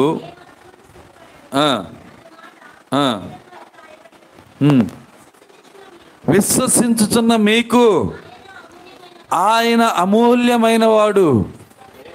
విశ్వసింపని వారికైతే ఇల్లు కట్టువారు ఏ రాతిని నిషేధించుదిరో అదే మూలకు తలరాయి అయిను. మరియు అది అడ్డురాయు అడ్డుబండయు ఆయను ఆ అమూల్యమైన ప్రభు అయిన యేసుక్రీస్తు అనే రాయే అదే అడ్డురాయి. అదే అమూల్యమైన రాయి. ఎవరికి అమూల్యమైన రాయి? ఎవరు నమ్ముతున్నారో వాళ్ళకి అమూల్యమైన రాయి. ఎవరు నమ్మట్లేదో వాళ్ళకి అడ్డురాయి నేను నమ్మనండి వర్తమానం. ఓకే అడ్డురాయి వాడికి. అర్థమవుతుందా? నేను నమ్ముతానన్న వాళ్ళకి అమూల్యమైన రాయి. అడ్డుబండ ఎవరో కాదు ఆయనే. కొత్తగా ఎవరు రావసరలా. అర్థమవుతుందా? ఆయనే అడ్డుబండ ఆయనే మార్గము. నేనే మార్గము నేనే సత్యము నేనే జీవం అన్నాడు ఆయన. సో ఇక్కడ అడ్డుబండ పరిచయం చేస్తున్నాడు. ఇప్పుడు ఆ బండలు మనము మనం వచ్చిన ఈ సమయంలో బైబిల్లో ఉన్న బండలు వచ్చి మన పాదాల తగులుతున్నాయి. వింటున్నారా? మనం నడుస్తుంటే నాకు ఒకటి వచ్చి తగిలింది. అది మత్త ఇరవై ఎనిమిది పంతొమ్మిది తీయొద్దులేండి మనకు తెలుసు అది ఏంటి? తండ్రి యొక్కయు ఈ బాప్తీసం వచ్చి నాకు తగిలింది. ఈ అడ్డుబండ ఎప్పుడైతే నాకు తగిలిందో మరి నేను పడబోతున్న టైంలో వింటున్నారా? నా దగ్గరికి ఏడో దోత వచ్చాడు. ఆ దోత వచ్చి నా పాదముని ఎత్తి పట్టుకున్నాడు. అయ్యో కుమారుడా నువ్వు ఈ విధంగా అడ్డుపడిన తగిలి కింద పడతానికి కాదు నిన్ను ఎన్నుకుంది. నిన్ను ఎన్నుకున్న దేనికోసం అంటే మార్గంలో వెళ్ళి తండ్రి దగ్గరికి వెళ్ళటానికి. దేవుని స్తోత్రం అల్లెలుయ్య ఎవరు ఎత్తి పట్టుకున్నారు? ఈ గడియకు వచ్చిన మార్టిన్ లోదర్ కాదండి. జాన్వేస్లీ కాదు. ఈ గడియ దూత ఆయన ఎత్తి పట్టుకున్నాడు. ఏ సంఘకాలంలో వధువు వస్తే ఆ కాలపు దూత వారి పాదములు ఎత్తి పట్టుకున్నాడు. అడ్డుబండ తగలకుండా ఎత్తి పట్టుకున్నాడు. దేవుని స్తోత్రం. ఇక్కడ ముగ్గురు ముగ్గురు అనుకుని అడ్డుబండ తగులుతుంది. కానీ ఈ దోత వచ్చి ఎత్తి పట్టుకున్నాడు. కుమారుడు అక్కడ ముగ్గురు లేరు. మూడు సింహాసనాలు లేవు. ఒక్కడే దేవుడు ఉన్నాడు మన దేవుడు ఒక్కడే. ఓ ఇస్రాయిలు వినుము నీ దేవుడైన యహోవా అద్వితీయుడు. ఒకే ఒక దేవుడు. చూడండి అక్కడ ఆయన ఎత్తి పట్టుకున్నాడు. ఇప్పుడు కథ అర్థమవుతుందా మీకు? ఇక్కడ కీర్తనలో ఏం రాసి ఉందో రాబోయే వధువు ఒకటి ఉన్నది. ఆమె ఏడు సంఘకాలలో నడుస్తుంది. ఆమె నడిచేటప్పుడు ఆమె ఏ సిద్ధాంతాలకి పడిపోకుండా ఏ వాక్యములో ఉన్న అడ్డుబండలకు పడిపోకుండా ఆమె మార్గంలో నడవటానికి ఏడుగురు దూతల్ని దేవుడు ఎన్నుకున్నాడు. ఇంత ప్రణాళిక అక్కడ ఉంటే అది దానికి అర్థం దానికి తెలియదు కదా. దానికి తెలియదు దాని పిల్లలైన డినామినేషన్ తెలియదు. అర్థమవుతుందా? దూకు రాసి ఉందిగా అంటారు. దూకయ్యా నువ్వు దూకితే పట్టుకుంటారని రాసి ఉందిగా. ఏం చెబుతాడు? ఇంత కథ ఆయన లోపల ఉంది. ప్రత్యక్షత ఆయన లోపల ఉంది. బయలుపాటు ఆయన లోపల ఉంది. దాన్ని చెబితే వాడు చెడగొడతాడు మళ్ళీ. అర్థమవుతుందా? కాబట్టి వాడికి ఏం చెప్పలా? రాయబడిన వాక్యం ఇచ్చాడు. ఏమిచ్చాడు రాయబడిన వాక్యము. చదవండి తర్వాత. నెక్స్ట్ మనం చదివిన మత్తే నాలుగు దగ్గరే. అందుకే యేసు నీ దేవుడైన నీ ప్రభువుని శోధించవలదని మరి ఒక చోట రాయబడి ఉన్నది. రాయబడిది అంటున్నాడా? రాయబడి ఉన్నది అంటున్నాడు ఆయన. ఆయన అపవాదితో మాట్లాడినప్పుడల్లా రాయబడి ఉన్నది. రాయబడి ఉన్నది. వాక్యం పైన నిలబడుతున్నాడు ఆయన.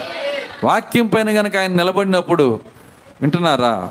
ఆయన యహోవాగా కనుక వస్తే అసలు వాడు ఎదురుగోడు నిలబడలేడు. ఆయన ఉన్న స్థానంలో ఆయన వస్తే వాడు ఆయన్ని చూడని కూడా చూడలేడు. మీకు తెలుసా? కెరూపులు కూడా చూడలేని దేవుడు ఆయన. చెరూపులు కూడా చూడలేని దేవుడు. దేవుని స్తోత్రం. అలేలుయ్యా కెరుపులు చెరుపులు చూడలేని దేవుడు సమీపింపరాని తేజస్సులో అమరత్వము గలవాడై ఆయన మాత్రమే నివసిస్తున్న దేవుడు. ఆయన ఎవరు చూడలేరు? రెండు రెక్కలతో ఎగురుతా రెండు రెక్కలతో పాదాలు కప్పుకొని రెండు రెక్కలతో కళ్ళు కప్పుకొని చూడలేక. ఇక అపవాది ఏం చూసిద్దండి? ఆయన అలా రాలా? ఒక మానవుడిగా వచ్చాడు ఆయన. మానవుడిగా వచ్చాడు కాబట్టి శోధించబడే ఒక మానవుడిగా వచ్చాడు. దేవుని స్తోత్రం. అలెలుయ్య నీకులాగా నాకులాగా శోధించబడే ఒక మానవుడిగా వచ్చాడు. అయితే మనం ఎలా నిలబడాలో ఆయన మనకు నేర్పిస్తున్నాడు. ఎలా నిలబడాలి? రాయబడిన వాక్యం పైన. వాక్యం పైన నిలబడి నువ్వు జయం పొందాలా? దేవుని స్తోత్రం. అలెలుయ్య రాయబడిన వాక్యం ఎత్తి మాట్లాడుతున్నాడు. ఎలాగూ రాయబడి ఉన్నది? నీ ప్రభువును శోధించవలదని ఇలాగూ రాయబడి ఉన్నది. చూడండి వాక్యమును వంకర చేసే టెస్ట్. పాస్ అయ్యాడా లేదా? అందుకే చెప్తుంది రకరకాల దెయ్యాలు రకరకాల అర్థాలు తీసుకొని వస్తారు. ఎవరి మాట వినమాకండి. ఎవరు ఎన్ని కార్యాలు తీసుకొచ్చినా వాళ్ళ వెనకాల పోమాకండి. నిదానించి చూడండి. నిదానించి ప్రార్థన చేయండి. కనిపెట్టుకొని ఉండండి. నమ్మకమై నమ్మకంగా నువ్వు ప్రార్థన చేస్తే నీకు బయలుపరచడానికి ఆయన బద్ధుడై ఉన్నాడు. దేవుని స్తోత్రం. అలేలుయ్య ఏసేపు మర్యాద పూర్వకంగా మరియమ్మను వదిలేయాలనుకున్నాడంట. అర్థమవుతుందా? మర్యాద పూర్వకంగా మరియమ్మని వదిలేయాలనుకున్నాడు. చూడండి అయితే ఏసేపు మరి దేవుని యొక్క ఎన్నికలో ఉన్నాడు గనక. ఆయనకి అర్థం కావట్లా? ప్రధానం జరిగింది. నేను ఆమెను ముట్టుకోలేదు. కానీ ఆమెమో గర్భవతి. ఇది ఎలా జరిగిద్ది? ఆమె మంచిది నేను మంచోడిని. అర్థమవుతుందా? ఇది ఎలా జరిగిద్ది? నాకు అర్థం కావట్లా. అర్థం కాని విషయాన్ని అలా పక్కన పెట్టేద్దామని విడిచి విడిచిపెడదాం అనుకున్నాడంట. కానీ దేవుడు ఊరుకుంటాడా? యథార్థంగా ఉన్న వ్యక్తులకి ఏం చేయాలో మార్గమును బోధించే దేవుడు ఆయన. మన జీవితంలో కూడా అంతే. ఓరక పరిగెత్తకూడదు అటు ఇటు. వాళ్ళు బాగా చదువుతున్నారు వీళ్ళు బాగా చదువుతున్నారు ఏంది బాగా చెప్పేది? వాళ్ళు బాగా జీవిస్తున్నారు వీళ్ళు బాగా జీవిస్తున్నారు ఎవడు పరిగెత్తడం మళ్ళీ? అర్థమవుతుంది? వాళ్ళు బాగా చదువుతున్నారు వీళ్ళు బాగా చదువుతున్నారని పరిగెత్తే వాళ్ళు ఉన్నారు కానీ వాళ్ళు బాగా జీవిస్తున్నారు వీళ్ళు బాగా జీవిస్తున్నారని పరిగెత్తే వాళ్ళు ఎవరు? ఎందుకంటే వీళ్ళకే జీవించాలని లేదు మొట్టమొదట. అర్థమవుతుందా? జీవితంను బట్టి పరిగెత్తేవాడే లేడండి. కానీ నిజవదు దాన్నే చూస్తుంది. నిజమైన వాక్య వధువు చూడండి పై వేషాన్ని చూడదు. నిజమైన స్థానాన్ని చూస్తుంది.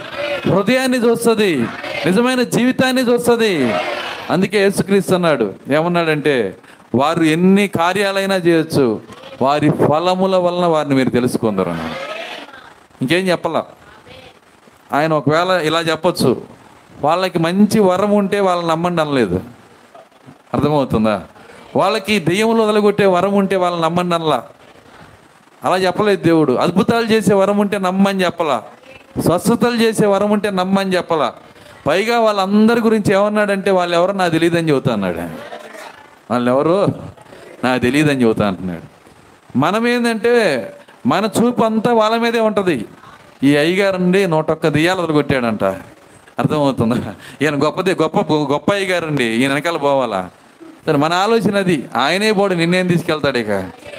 అర్థమవుతుందా? యేసుక్రీస్తు ఏమంటున్నాడు? ఆయన ఒక మాట అంటున్నాడు. ఆ దినమున అనేకులు నా ఎద్దకు వచ్చి ప్రభువా ప్రభువా నీ నామమును అద్భుతాలు చేయలేదా? నీ నామను స్వస్థతలు చేయలేదా? అంటారా? నీ నామను ప్రవచనాలు చెప్పలేదా? వాళ్ళందరూ కేకలేస్తారు. అప్పుడు యేసుక్రీస్తు అంటున్నాడు మీరెవరో నాకు తెలియదు. అక్రమము చేయవారులారా? నా ఎద్ద నుండి పొండి. కానీ మనకైతే అయ్యే గొప్ప కార్యాలు. నిజమైన గొప్ప కార్యం ఏంటంటే వాక్యమును నువ్వు జీవించడమే ఎంతమంది దీన్ని ప్రేమిస్తారు? ఏ వాక్యం అయితే వచ్చిందో దాన్ని జీవించడమే నిజమైన గొప్ప కార్యం. మనకు అలా కాదు. మనకేందంటే ఎవరైనా ఒక వ్యక్తి దగ్గరలో కొండలు ఏమైనా ఉన్నాయా?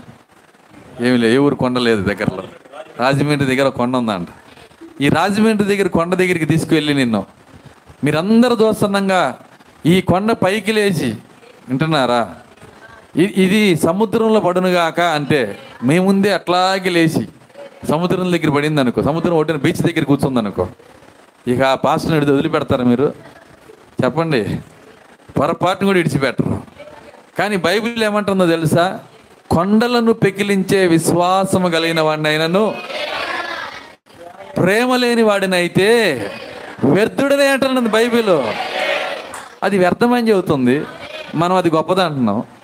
అది కాదు గొప్పది. వాక్యమును జీవించేదే గొప్పది. సిలువ ఎదురొచ్చినా సరే ఆయన జీవించాడు. ఎవరు? ప్రభు అయిన యేసుక్రీస్తు. ఆ సిలువకి ఎదురెళ్ళాడు ఆయన. అమ్మో సిలువ వస్తుంది. ఇంట్లో దాక్కోవాలనుకోవాలి ఆయన. ఏమన్నాడు? ఎదురెళ్ళాడు. ఎదురెళ్ళి మీరు ఎవరిని ఎదుగుతున్నారు? నజరేయుడు ఆయన యేసు. ఆయన నేనే అన్నాడు ఆయన. ఏమన్నాడు ఆయన? ఆయన నేనే నేనే అనే పదం అర్థమైందంటే అయామ్ అని. నేనే అంటే అర్థమైందంటే అయామ్. అయామ్ అంటే చూడండి నేనే అని అర్థం. అయితే దీంట్లో ఏముందండి? ఉంది.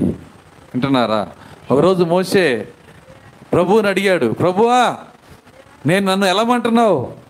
వాళ్ళకి నీ పేరేం చెప్పాలి? ఒకసారి నీ పేరు చెప్పన్నాడు. అప్పుడు ఆయన అన్నాడు నా పేరు అయాం దట్ అయాం అన్నాడు ఆయన.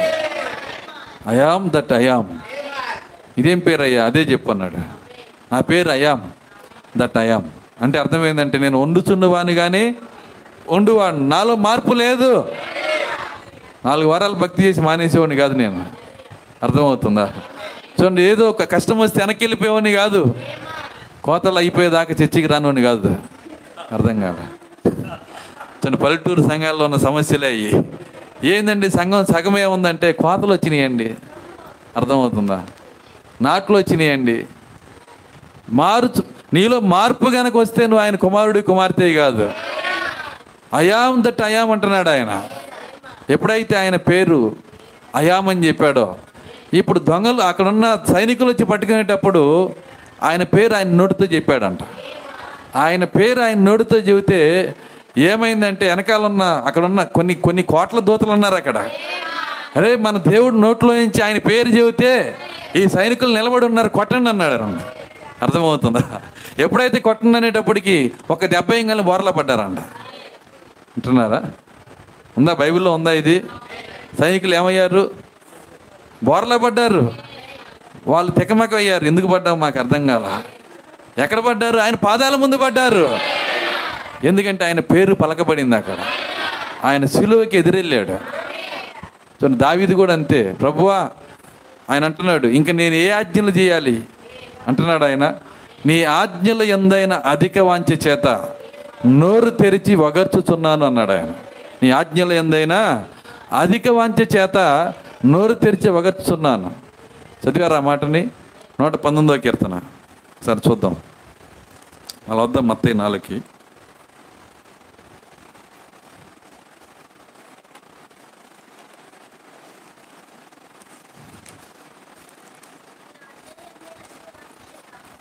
నూట పంతొమ్మిదో కీర్తన ఒక నిమిషం.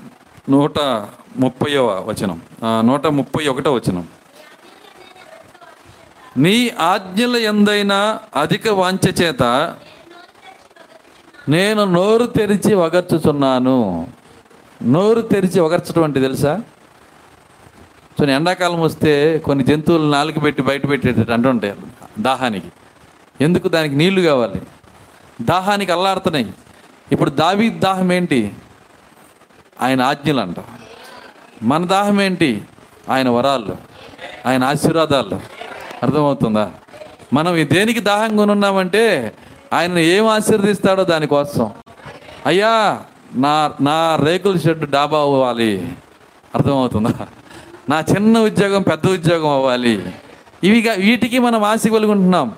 కానీ భక్తుడైన దావిది ఎట్టున్నాడంటే నీ ఆజ్ఞల ఎందైనా అధిక వాంఛ చేత. చాలా కష్టమండి ఆజ్ఞలను అంత ఆశపడతాం. సో ఎవరైనా గవర్నమెంట్ దగ్గరికి వెళ్ళి మున్సిపాలిటీ ఆఫీస్కి వెళ్ళి అయ్యా ఇంకా నేను ఏమైనా ట్యాక్సులు కట్టాలా? చెప్పండి ఇప్పుడే కడతాను. వాళ్ళు ఉన్నారా? చెప్పండి. ఇంకేమైనా ఆజ్ఞలు ఉన్నాయా? నేను చేయాల్సింది ఎవరు అడగరు. పొరపాటున రావలసిన ఏదన్నా ఒకటి రాకపోతే పథకం.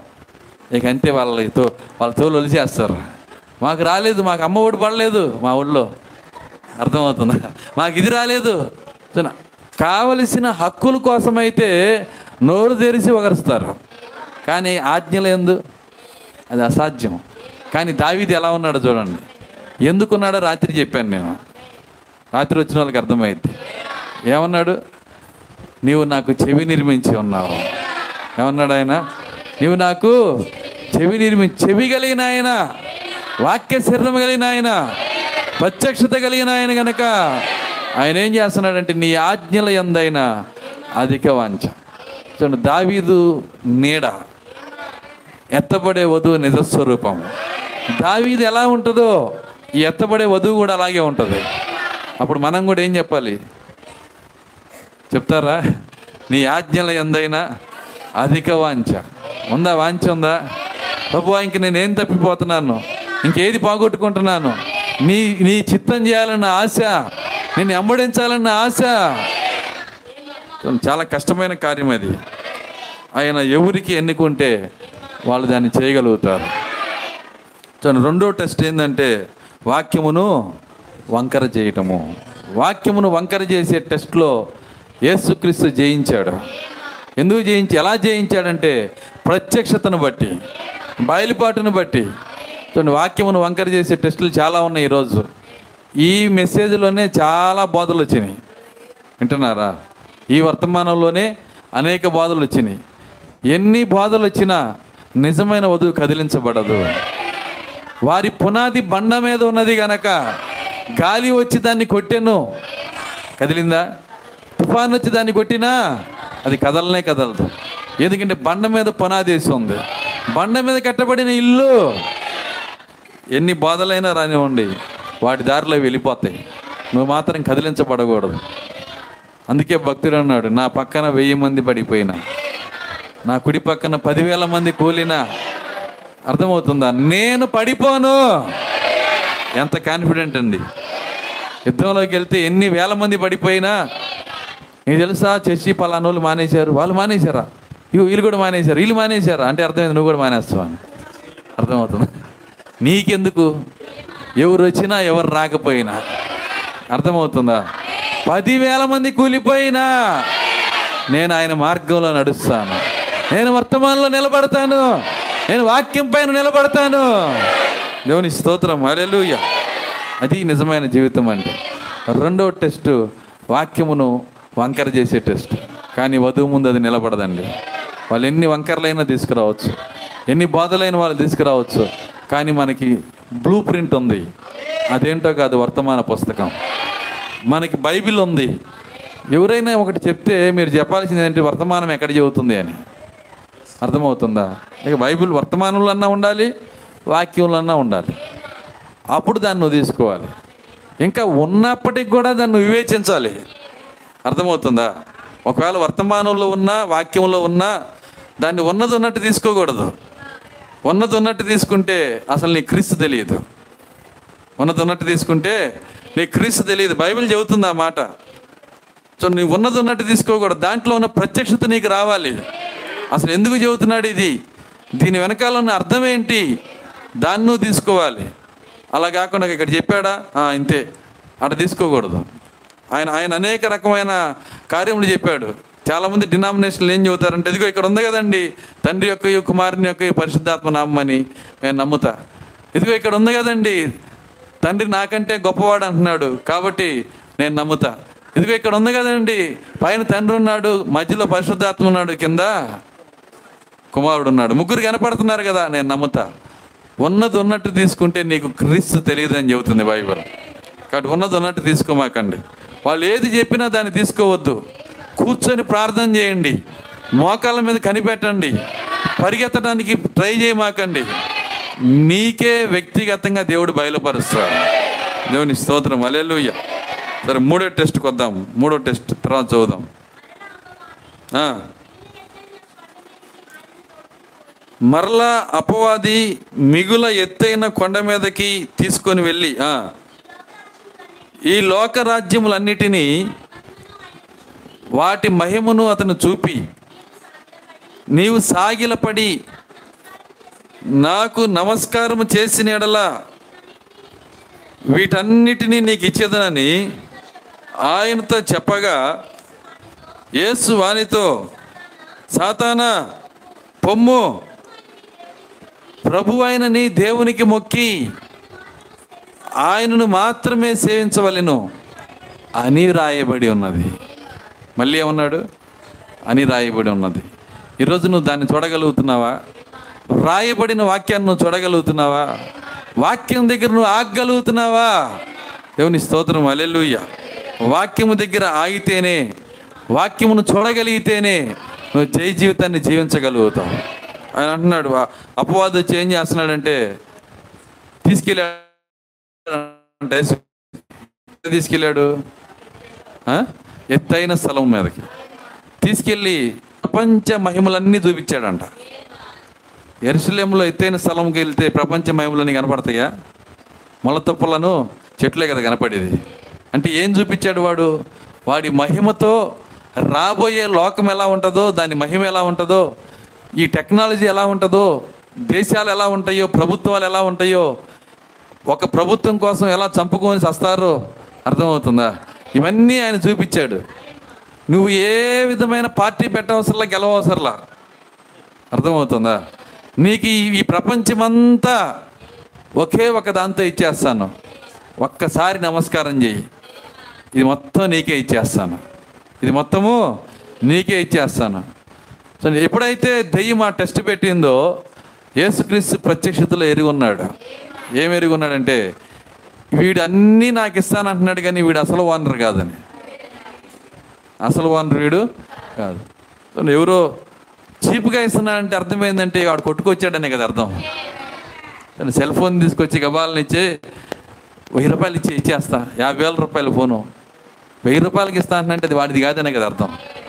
చిన్న నమస్కారం పెట్టి నీకు ఇచ్చేస్తానంటున్నాడు యేసుక్రీస్తుకి తెలుసు ప్రత్యక్షతలో. ఆయన ఎరుగున్నాడు.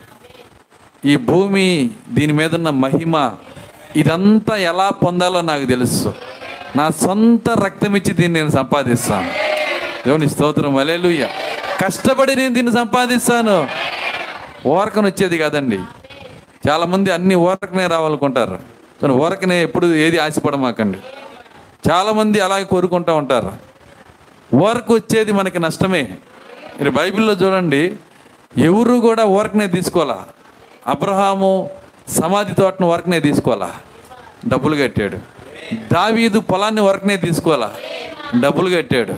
మనకి పదివేలు కడితే లక్ష వస్తుందంటే మనం ఎమ్మటే కట్టేస్తాం. చూడండి చాలామంది మోసపోతున్నారు. ఒక పదివేలు కడితే వస్తానే ఉంటాయని డబ్బులు. ఆ వస్తాయి. అర్థమవుతుందా? ఎంతోమంది మోసపోతూ మోసపోతా ఉన్నారు. ఓరకను వచ్చేదానికి ఎప్పుడు ఎప్పుడు ఆశపడమాకండి. దేవుడు నీకు ఇచ్చిన కొద్దిగానే దేవుడు దీవిస్తాడు. కోట్ల రూపాయలు ఉండి పదిసార్లు గుండెకి ఆపరేషన్ చేయించుకునే కంటే అర్థమవుతుందా? మనకి ఆ పూటకి భోజనం ఎక్కడి నుంచి వచ్చిందో తెలియకపోయినా సంతోషంతో క్రీస్తుతో నడిచేదే గొప్ప కార్యం. అది నిజమైన కార్యం. కానీ అందరూ అది కోరుకోరు. అందరూ ఏం కోరుకుంటారంటే ఆ డబ్బు ఆ హోదా ఇవే కావాలని కోరుకుంటారు. అది మనకి ఆశీర్వాదం కాదండి. ఇక్కడ ఉన్న ఏది మనకు ఆశీర్వాదం కాదు. దైవ చిత్తానుసారంగా ఏది ఇచ్చినా అది మనకు ఆశీర్వాదం. అది ఏదైనా కావచ్చు. బైబిల్లో రాసి ఉంది బహుమందికి ఉన్న విస్తారమైన ధనము కన్నా ఆయన కృపతో నీతిమంతులకున్న కొద్దిగే ఎంతో గొప్పదన్నాడు ఆయన. తను కొద్దిగా ఉండొచ్చు కానీ అది గొప్పది. రా అక్కడ ఉన్నటువంటి మరి ఆ యొక్క విధవరాలు సారేపతి విధవరాల దగ్గర ఎంత ఉంది? ఎంత ఉందండి సారేపతి విధవరాల దగ్గర? కొద్దిగే ఉంది. ఒక రొట్టె. కొడుకు పెడతానికి కూడా మరి ఇద్దరు తినడానికి కూడా చెరువు రొట్టె కూడా లేదు. నూనె కొద్దిగానే ఉంది. సో నా దగ్గరికి ఏలియా వెళ్ళాడు. ఏలియా అక్కడ నిలబడి మరి ఆయన ప్రార్థన చేస్తున్నాడు ప్రభువా కేరుతు వాగు దగ్గర ఈ వాగు ఎండిపోయింది. కాకులు రాట్లలా మాంసం తీసుకొని రాట్లలా. ఇప్పుడు నేను ఏం చేయాలి? కూర్చొని ఆయన ఆలోచన చేస్తా ఉన్నాడు. ప్రార్థన చేస్తూ ఉన్నాడు. అప్పుడు దేవుడు ఆయనతో మాట్లాడుతున్నాడు. ఏమంటున్నాడంటే ఏలియా భయపడమాక సారేపతిలో ఉన్న విధవరాలకి నేను ఆజ్ఞాపించాను. నీకు ఏ టు జెడ్ ఆమె చూసుకుంటుంది. ఏ టు జెడ్ ఆమె చూసుకుంటుంది. ఆయన అనుకున్నాడు ఆమె ఆ ఊరికి జమీందార్ అయి ఉంటుందని ఆ ఊరికి జమీందార్ అయి ఉంటుంది. ఎందుకంటే అన్నీ ఆమె చూసుకుంటుంది అంటున్నాడు కదా. ఇప్పుడు ఆ జమీందార్ని కలుసుకోవడానికి బయలుదేరాడు. ఆ సారేపతి అని ఊర్లో ఆ విధవరాలు ఎవరు ప్రభువా? చూపిస్తానుగా ఇల్లు అంటున్నాడు. నడుచుకుంటా పోతున్నాడు. అక్కడ రథంలో ఒక ఆమె వెళ్తుంటే ప్రభు ఏమేనా? అన్నాడు. అర్థమవుతుందా? ఆమె కాదు. మరి ఏమో కాదా? ఈ ఊరికి ఈమెనయ్యా పెద్ద ఆమె కోటేశ్వరాలు. ఆమె చూసిద్ది అనుకున్నాను. సో నా దేవుడు అంటున్నాడు ఆమె కాదు. మరి ఎవరు? అదిగో దూరంగా వస్తుంది చూడు. చీరకి నాలుగు సార్లు కుట్టుంది. అర్థమవుతుంది? పేద విధవరాలు. కట్టెలేరుకోవడానికి వస్తుంది. ఆ రోజు చచ్చిపోవాలనుకుంటుందామా ఆ రాత్రి ఆమె చనిపోవాలనుకుంటుంది. అది తినేసి ఇక చనిపోవటమే. ఇంకా రెండో రోజు భోజనం లేదు ఆమె దగ్గర? జమీందారులే రాజులే భోజనం లేక అల్లాడుతున్నారు. వాళ్ళు వాళ్ళు తలుపులు వేసుకొని తింటున్నారు. కాకులు వచ్చి తీసుకెళ్తాయేమో అని. వింటున్నారా? తలుపులు వేసుకొని భోజనం చేస్తున్నారు. ఎందుకంటే కాకులు కానీ ఎవరిని ఎత్తుకెళ్తే ఉన్నదే కాస్త. అలాంటి సమయంలో కాకులు సమృద్ధి అయిన భోజనాన్ని ఏలాగ పెట్టినాయి? ఏ విధంగా పెట్టినాయి? లోక కాకులు కాదండి అవి. క్రీస్తులో సృష్టించబడిన కాకులు అవి. దేవుని స్తోత్రం అలేలుయ్య అవి దేవుని చిత్తాన్ని చేసినాయి అక్కడ. దేవుని స్తోత్రం అలేలుయ్య కానీ ఆమె ఎదురొస్తా ఉంది. ఎదురొస్తున్నప్పుడు ఆమెను ఆమెను చూపించి దేవుడు అంటున్నాడు ఈమె ఆ యొక్క మరి నిన్ను పోషించే స్త్రీ అని చెప్పాడు. ఒకసారిగా ఆయన మైండ్ పోయింది. సరే ఆమెతో మాట్లాడదాం. ఏమైనా దాచిపెట్టింది వెనకాల డబ్బులని అమ్మ ఏంటి నీ పొజిషన్ ఏంటి? ఆమె చెప్పింది. అయ్యా మా దగ్గర గుప్పిడే పిండి ఉంది. దాంట్లో వేయటానికే నూనె ఉంది. వాటిని చపాతీలు వేసి ఈ పూట తిని ఇక రేపు నుంచి చచ్చిపోదాం అనుకుంటున్నాం. అవి కూడా రెండవ అయ్యా ఒకటే అయింది. అర్థమవుతుందా? ఏంటి రెండవ ఒకటే అయింది. ఎంత కఠినమైన సమయంలో ఆమె దగ్గరికి వెళ్ళాడు చూడండి దైవ సేవకుడు. ఎంత పేదరాల దగ్గర నడిపించాడు. అందుకే దేవుని కార్యాలు ఎప్పుడు చాలా విచిత్రంగా ఉంటాయి. చాలా ఆశ్చర్యకరంగా ఉంటాయి. దేవుని స్తోత్రం అలేలుయ్య ఎంత కఠినమో ఆయన అంటున్నాడు అమ్మా ఆ ఒకటి నాకు ఇచ్చేయి అన్నాడు.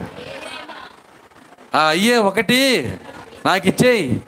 ఎప్పుడైతే నాకు ఇచ్చేయమని చెప్పి చెప్పాడో అడగాలంటే కూడా చాలా బాధగా ఉంటుంది. ఆమె చెప్పగలరా? ఎందుకంటే ఆమె కఠినమైన కార్యం. మనం బంగారం తీసేయటం లాగా. అర్థమవుతుంది. ఆ కఠినమైన కార్యము అడగాలంటే కూడా సేవకుడికి బాధగానే ఉంటుంది. కానీ అడిగి తీరాలి. దేవుని ఎందుకంటే దాని వెనకాల దేవుని ఆశీర్వాదము దాగి ఉంది గనక అది కఠినమైనా సరే అడిగి తీరాల్సిందే. కాబట్టి అడిగేసాడు అమ్మా ఆ ఒకటి నాకు ఇచ్చేయి. ఆమె అనుకుంటుంది ఎట్లాంటి పాస్టర్ ఈయన? వచ్చినప్పటి నుంచి కఠినమైనయే చెబుతున్నాడు అర్థమవుతుందా? ఆమె అనుకుంటుంది ఎలాంటి పాస్టర్ ఈయన? ఇంత వివరించి చెప్పినా అయ్యా కుదరదు దీని వెనకాల కష్టం ఉంది దీని వెనకాల ఇబ్బంది ఉందని చెబుతున్నా చచ్చిపోతామని చెబుతున్నా లేదమ్మా ఇచ్చే అంటున్నాడు. ఆ ఒకటి మాకు నాకు ఇచ్చేసి నా భయపడిపోయింది. ఎందుకంటే ఈ పూట కూడా భోజనం లేదా అని. బైబిల్ ఏం చెబుతుందంటే ఏలియా ఆమెని బలపరిచను. ఏలియా ఆమెని బలపరిచను. ఈరోజు నువ్వు ఏదైనా చేయలేకపోతే నిన్ను బలపరిచే ఏలియా ఆత్మ ఇక్కడ ఉంది. దేవుని స్తోత్రం అలేలుయ్య ఏలియా వెళ్ళిపోవచ్చు కానీ ఏలియా ఆత్మ ఇక్కడే ఉంది. ఆత్మ నిన్ను బలపరుస్తుంది. ఏది నువ్వు చేయలేని అనుకుంటున్నావో దాని అంతటిని ఆయన చేయించగలిగిన దేవుడు. దేవుని స్తోత్రం అలేలుయ్య అమ్మ ఒక్కటి నాకు ఇచ్చేసి. తను కఠినంగా అడిగాడు.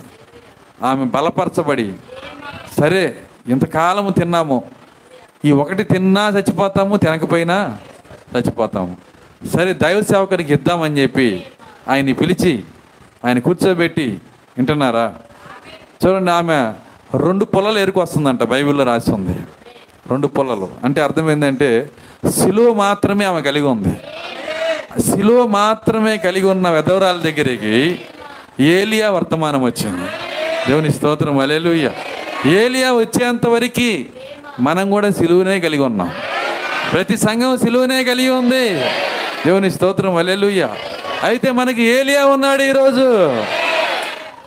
ఆ ఏలియా వచ్చి వర్తమానం ఇచ్చాడు. ఆ వర్తమానమును ఎవరు అంగీకరిస్తారో వాళ్ళకి విస్తారమైన ఆహారం.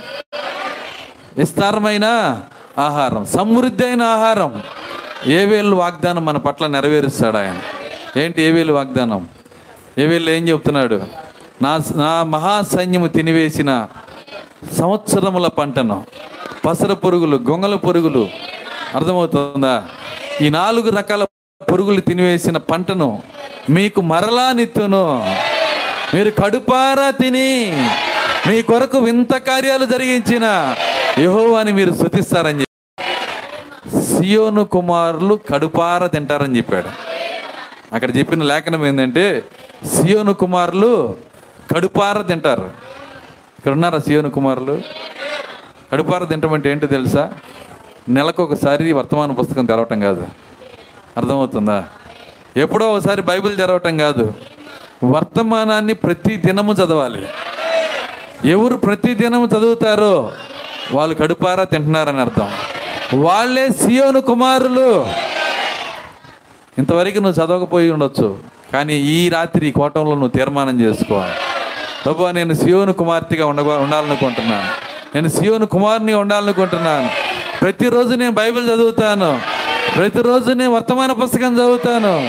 దేవుని స్తోత్రం అలెలుయ్య ఎందుకంటే లేఖనం చెప్తుంది. ఏమని చెబుతుందంటే ఆయన వాక్యం అంటుంది సియోను కుమారులు కడుపారా తింటారు. ప్రతిరోజు ఎవరు తింటున్నారో వాళ్ళే సియోను కుమారులు. మనం వారానికి ఒకసారి తింటే ఏమైద్ది? వారానికి ఒకసారి తిన్నామనుకో దాని రోగాలు వస్తాయి. శారీరక రోగాలు వస్తాయి. వారానికి ఒకసారి బుక్ చదివామనుకో ఏమైంది తెలుసా? ఆత్మీయ రోగాలు వస్తాయి.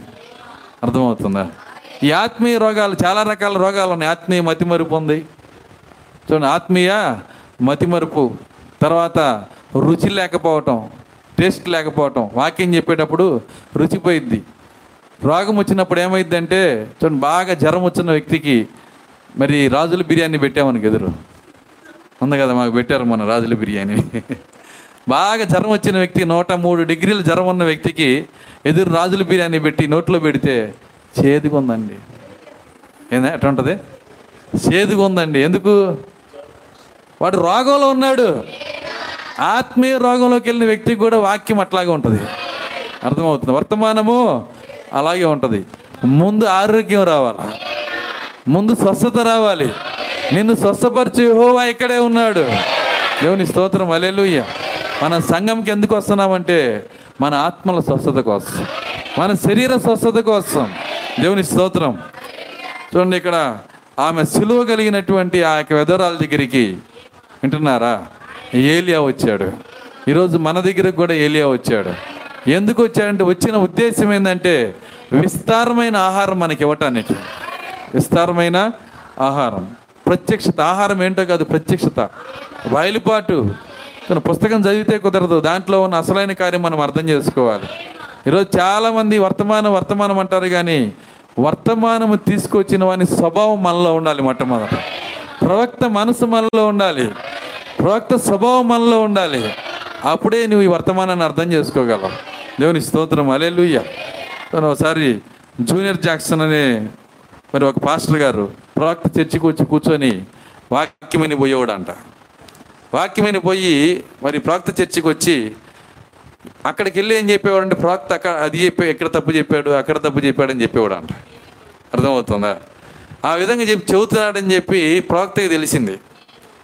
సంఘమంతా మా మా పాస్టర్ గారిని ఇట్ట అంటున్నాడు కదా వాళ్ళ చర్చి అపోత్తర పక్షుల చర్చి అని పేరు పెట్టారు వాళ్ళకి.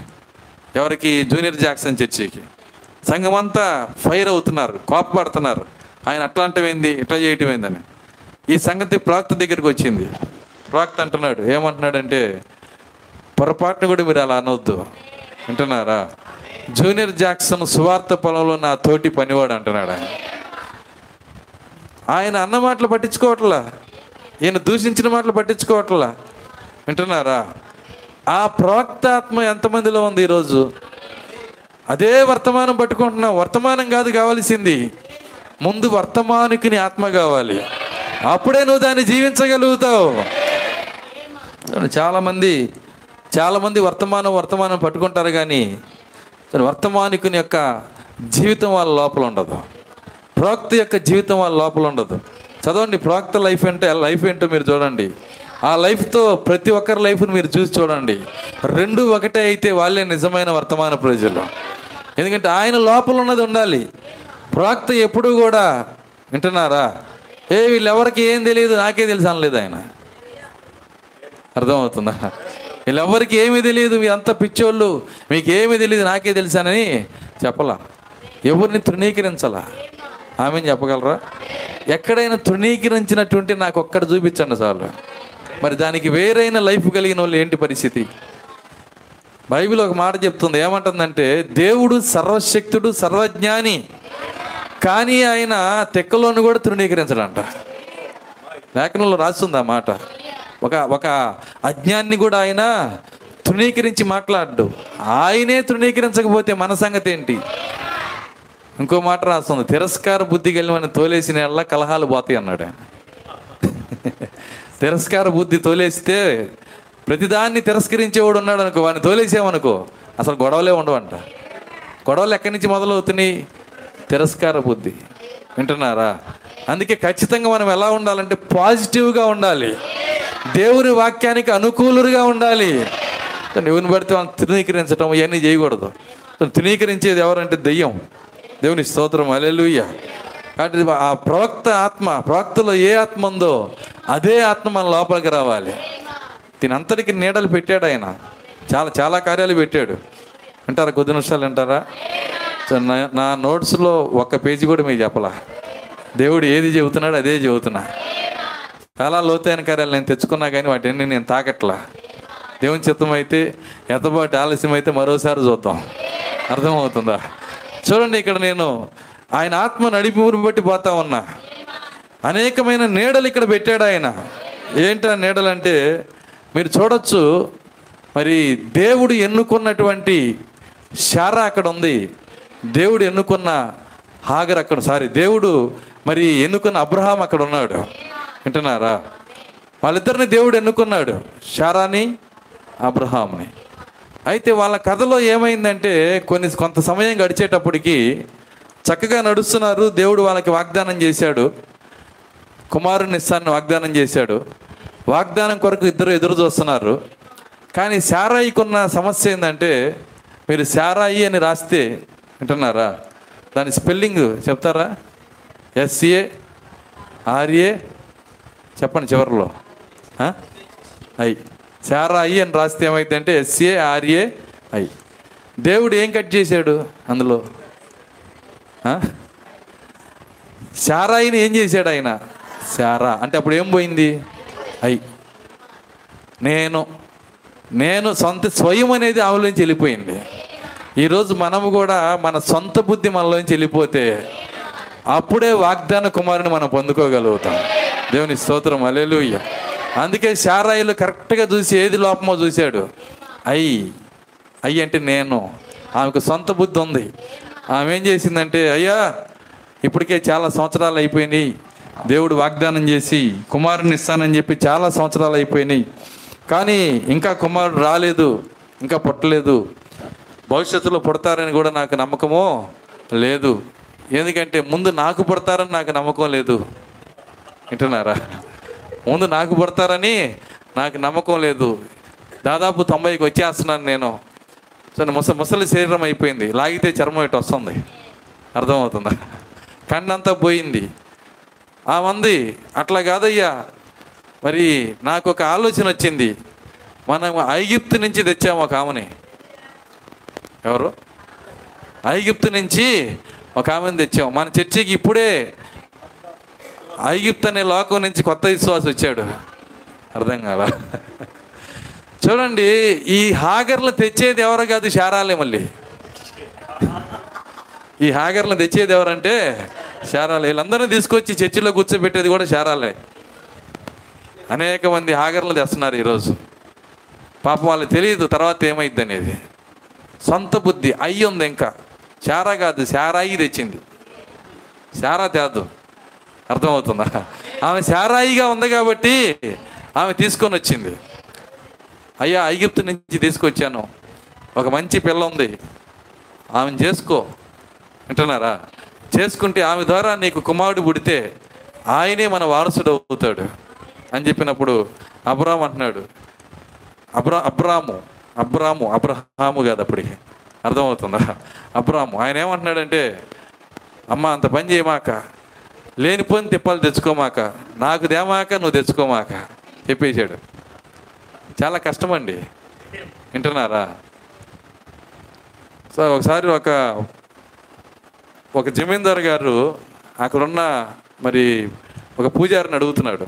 ఏమంటున్నాడంటే అయ్యా కుమారులు పుట్టకపోతే నరకానికి పోతారంట కదా అని అడిగాడంట.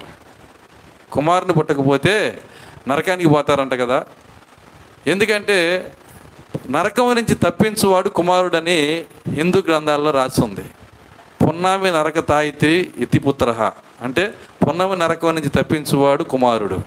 అర్థమవుతుందా? అంటే కొడుకు పుడితేనే నువ్వు నరకం నుంచి తప్పించుకుంటావు. కొడుకు పుట్టిన వాళ్ళు ఎంతమంది ఉన్నారు ఇక్కడ? కొడుకులు లేని వాళ్ళు ఎంతమంది ఉన్నారండి? అంత అచ్చంగా కూతురులు ఉన్నవాళ్ళు అంటే వాళ్ళందరూ నరకానికి పోవాల్సిందేనా? చూడండి ఇక్కడ జమీందార్ గారి కొడుకులు పొట్ల ఆ పూజారి గారిని అడుగుతున్నాడు. అయ్యా నా కొడుకులు లేరు. మరి నేనేం చేయాలి? ఆయన ఎన్నో సలహాలు ఇచ్చాడు ఫలించలా. చివరికి అన్నాడు నీ భార్య తరపు ఎవరైనా ఉంటే ఆమెను చేసుకో. అర్థమవుతుందా? అప్పుడు వాళ్ళ ద్వారా నీకు కొడుకు పుట్టచ్చు. ఆయన సలహాని భార్య తరపు చిన్న చెల్లెలు ఎవరో ఉంటే కొడుకు కోసం పెళ్ళి చేసుకున్నాడు. చేసుకున్నాక ఒక ఆరు నెలల తర్వాత అర్ధరాత్రి గుడి కట్టేసుకుని పూజారి గారు వస్తుంటే ఈయన ఎదురు వస్తున్నాడు ఎవరు? జమీందార్ గారు. ఎదురు వస్తుంటే అన్నాడు అయ్యా జమీందార్ గారు ఏంది ఇంత అర్ధరాత్రి ఇక్కడ? ఎట్లా వస్తున్నారు అన్నాడు ఏం లేదయ్యా మీరు నరకాన్ని తప్పించుకోవడానికి పెళ్ళి చేసుకొని కొడుకుని కనమన్నారు కదా. ఆ నరకం ఇప్పుడు ఇంటికే వచ్చిందన్నాడు. ఆ నరకం ఇప్పుడు ఇంటికే వచ్చింది. ఇప్పుడు అదే నరకాన్ని శారా తీసుకొస్తుంది. అర్థమవుతుందా? చూడండి ఆ యొక్క హాగర్ని చేసుకోమని చెప్పి ఆమె తీసుకొని వస్తుంది. ఆమె ఎంత స్టైల్ అంటే రాదేవుడిని ఆరాధించేది. అయ్యిప్తులు ఎవరిని ఆరాధిస్తుంది? రాదేవుడు అంటే సూర్యుడు అనమాట సూర్య భగవాన్ని ఆరాధించేది. అక్కడ ప్రతిరోజు మరి ఆమె చేసే పని ఏంటంటే బ్యూటీ పార్లర్కి వెళ్ళి వస్తుంది. అర్థం కాల. ఎవరండి? ఎవరు? ఆగర్ తీసుకొచ్చిన విశ్వాసి. సారీ సారా తీసుకొచ్చిన విశ్వాసి. ప్రతిరోజు బ్యూటీ పార్లర్ చూడండి అక్కడ ఆ ఐగిప్తులో నేర్చుకున్న కళలు చాలా ఉన్నాయి. ఏది పోలా అర్థమవుతుందా? దాంతోనే తీసుకొచ్చి అబ్రాహం కట్టేసింది. ఎవరికి? అబ్రాము అర్థమవుతుందా? తీసుకొచ్చి ఏం చేశారంటే ప్రభు ఆయన యేసుక్రీస్తు కట్టేశారు. ఆయన కూడా ఏం చేశాడంటే అర్థమవుతుంది అబ్రాహం కూడా పెళ్ళి చేసుకున్నాడు. చేసేది లేక శారా ఒత్తిడి తట్టుకోలేక ఏం చేశాడంటే చిన్నగా వివాహం చేసుకున్నాడు. చదవండి అక్కడ అది కన్నా పదహారు అధ్యాయము. పదహారు మూడు నుంచి.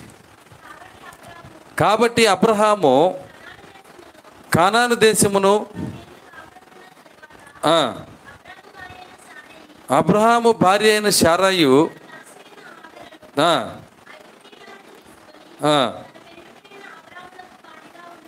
తన పెనిమిటి అయిన అబ్రహామునకు భారీగా ఉండినట్లు అతడు హాగర్తో పోయినప్పుడు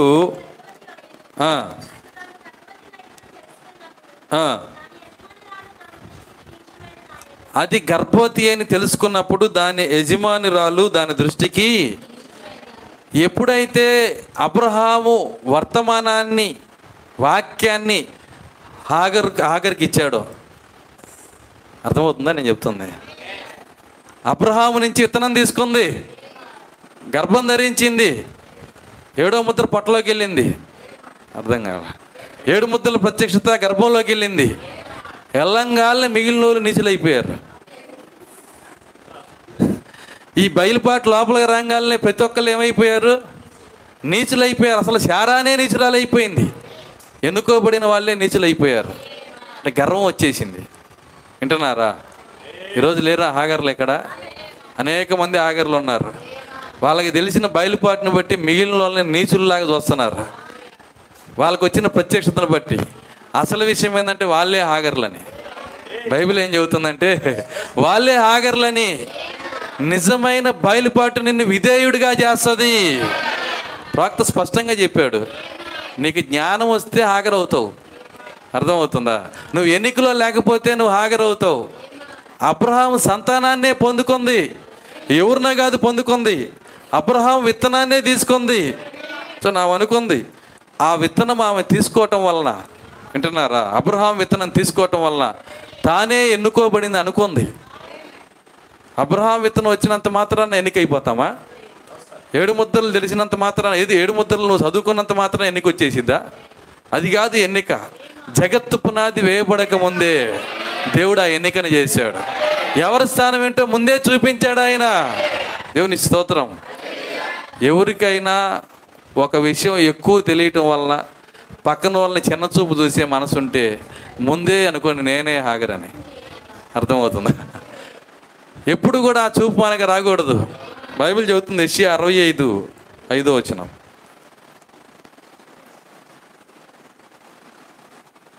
అరవై ఐదు ఐదు. మా దాపునకు రావద్దు.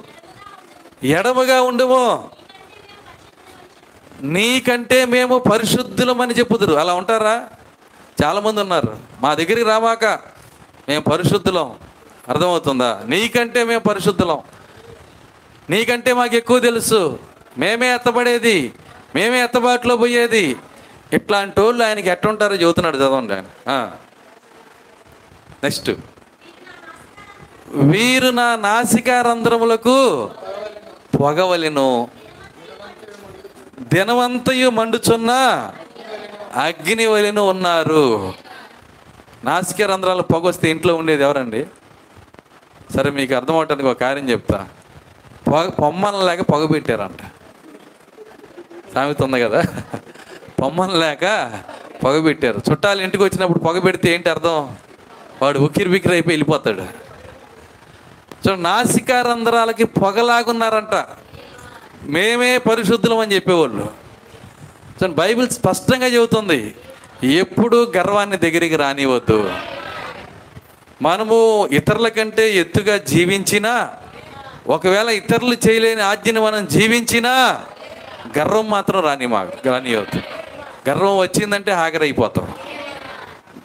చూడండి హా అక్కడున్న శారా ఆమె దృష్టికి నీచురాలలాగా ఉందంట ఎందుకంటే ఆమె గర్భవతి అవ్వలేదు కానీ దేవుడు సర్వశక్తి గల దేవుడు. ఎన్నుకోబడిన విత్తనాన్ని సరైన విత్తనాన్ని సరైన గర్భంలోనే వేస్తున్నాడు ఆయన. ఎక్కడ పడితే అక్కడ వేయడు ఆయన. ఆగరిని తీసుకొచ్చి కడితే చేస్తాడా అయింది ఎవరినైనా తీసుకొచ్చి కడితే ఎవ ఎవరికి ఇవ్వడా ఆయన. సరైన విత్తనాన్ని సరైన గర్భంలోనే వేస్తాడు. గర్భం అంటే మనస్సు. సరైన మనసులోనే సరైన విత్తనాన్ని పెడతాడు ఆయన. దేవుని స్తోత్రం అలెలుయ్య నాకు ఎలా వస్తుందండి ఆ సరైన మనస్సు? అదే ప్రత్యక్షత. అదే థియోఫనీ. ఆ థియోఫనీ లేకపోతే ఆ సరైన మనసు నువ్వు పొందలేవు. చూడండి అక్కడ ఆ ఆ యొక్క సమరీ స్త్రీ స- సారేపతి ఎదురాళ్ళు పారిపోయి ఉండేది. కానీ థియోఫని ఆమెను బలపరిచింది నువ్వు భయపడమాక. ఏలియా బలపరిచాడు. చిన్న బలపడి ఎట్లయినా చచ్చిపోతాం తిన్నా చనిగిపోతాం తినకపోయినా చనిపోతాం. కాబట్టి ఆ ఒక్క రొట్టె చేసి ఆయనకే ఇచ్చేద్దాం. లోపలికి వెళ్ళి ఆయన కూర్చోబెట్టి కాళ్ళు కడుక్కోమని ఆ రొట్టెని చేసి దాన్ని కా దాన్ని కాల్చి తీసుకొచ్చి ఆయన ప్లేట్లో పెట్టింది. పిల్లోడు అంటున్నాడు అమ్మా నాకు అంటున్నాడు అరే ఆగరా అర్థమవుతుందా? ఏడుస్తున్నాడు ఉన్నది ఒకటే రొట్టె కానీ ఆ యొక్క దైవ సేవకుని చేతిలో ఆ రొట్టె పెట్టేసింది. వింటున్నారా? దేన్ని బట్టి పెట్టింది? అదే ప్రత్యక్షత అదే బయలుపాటు అదే వాక్య శరీరము. ఆ వాక్య శరీరం ఉన్న వాళ్ళు మాత్రమే వాక్యం కొరకు త్యాగం చేయగలుగుతారు. నిలబడగలుగుతారు. దేవునితో నడవగలుగుతారు. అందరు చేయలేరండి ఆ పని. నా యొక్క ఆ యొక్క రొట్టెను తీసుకొని పోయి ఆయన చేతిలో పెట్టినప్పుడు ఆమె ఆయన తిని దాన్ని ఆశీర్వదించాడంట. ఎప్పుడైతే ఆశీర్వదించాడో మరలా వర్షం పడేంత వరకు. వింటున్నారా? అందులో పిండి అయిపోలేదు. అందులో నూనె అయిపోలేదు. అందరూ రోజుకి ఒక్క పూట తిని ఆదా చేస్తుంటే వీళ్ళు ఆరు పూటలు తింటున్నారు. ఆరు కాబట్టి అరవై ఆరు పూటలు తిను. ఏమైనా తగ్గిద్దా అందులో? తగ్గేది ఏమీ లేదు. ఎందుకంటే ఈ దేవుని ఆశీర్వాదము తరిగిపోదు. అయితే నువ్వు వాక్యంలోకి రావాలి. వాక్యం పైన నువ్వు నిలబడాలి. ఎప్పుడైతే వాక్యం పైన నిలబడతావో ఆ ఆశీర్వాదం తరిగిపోదు. ఆశీర్వాదం గురించి ప్రవక్త ఒక మాట చెప్పాడు. ఒక చిన్న అంగుళం అంత చేప పసిఫిక్ మహాసముద్రంలో అది ఈదుతా అనుకుందంట. నీళ్ళు జాగ్రత్తగా వాడుకోవాలి లేకపోతే అయిపోతాయని. అర్థమవుతుంది? నీళ్ళు జాగ్రత్తగా వాడుకోవాలి లేకపోతే అది ఎంత బుద్ధిహీనతో మనము దేవుడు ఎవడేమో అనుకునేది కూడా అంతే బుద్ధిహీనత. నువ్వు వాక్యంపై నిలబడి చూడు. సమస్తము చేయగల దేవుడు ఆయన. ఆయనకు అసాధ్యమైనది లేదు. ఆయన శారాతో అంటున్నాడు శారా నేను సర్వశక్తి గల దేవుడను. నాకు అసాధ్యమైనది ఉన్నదా దేవుని స్తోత్రం అలెలు ఎవరా శారా శారా నేడా? ఈరోజు ఇక్కడ కూర్చున్నది నిజమైన శారా ఆయనకి అసాధ్యమైంది లేదు నువ్వు నమ్మాలి. నువ్వు నమ్మితే ఆయన ఏదైనా చేయగల దేవుడు. కష్టమండి అన్నీ చేయగలని నమ్ముతా కానీ నా అప్పులు తీర్చలేడండి. కొంతమంది అనుకుంటా ఉంటారు. నీ దగ్గరికి వచ్చేటప్పటికి నువ్వు నమ్మలేవు. ఏ, వాళ్ళ కోసం నమ్ముతావు వీళ్ళ కోసం నమ్ముతావు అన్నీ నమ్ముతావు. కానీ నీ దగ్గరికి వచ్చేటప్పటికి నువ్వు నమ్మలేవు. కానీ నమ్మాల్సింది నీ దగ్గరే. దేవుని స్తోత్రం అలెలుయ్య నీ దగ్గర కనుక నువ్వు నమ్మగలిగితే నమ్ముట నీ వలన అయితే. నమ్మువానికి సమస్తము సాధ్యమే. దేవుని స్తోత్రం అలెలుయ్యా ఆ ప్రత్యక్షతతో నువ్వు నిలబడితేనే నువ్వు ఈ కార్యాలు చేయగలిగేది. లేదంటే నువ్వు ఇవన్నీ చేయలేవు. ఇవి జీవించలేవు. నీలో ఉన్న ప్రత్యక్షతే విజయం తీసుకొచ్చేది. బైబిల్ చెప్తుంది ఆ మాట. లోకమును జయించిన విజయము మన విశ్వాసమే. ప్రవక్త అన్నాడు విశ్వాసము తీసి- తీసి ఏం పెట్టమన్నాడు? ప్రత్యక్షత. ఇప్పుడు మనం దాంతో చదువుతాం. లోకమును జయించిన విజయము మన ప్రత్యక్షతే.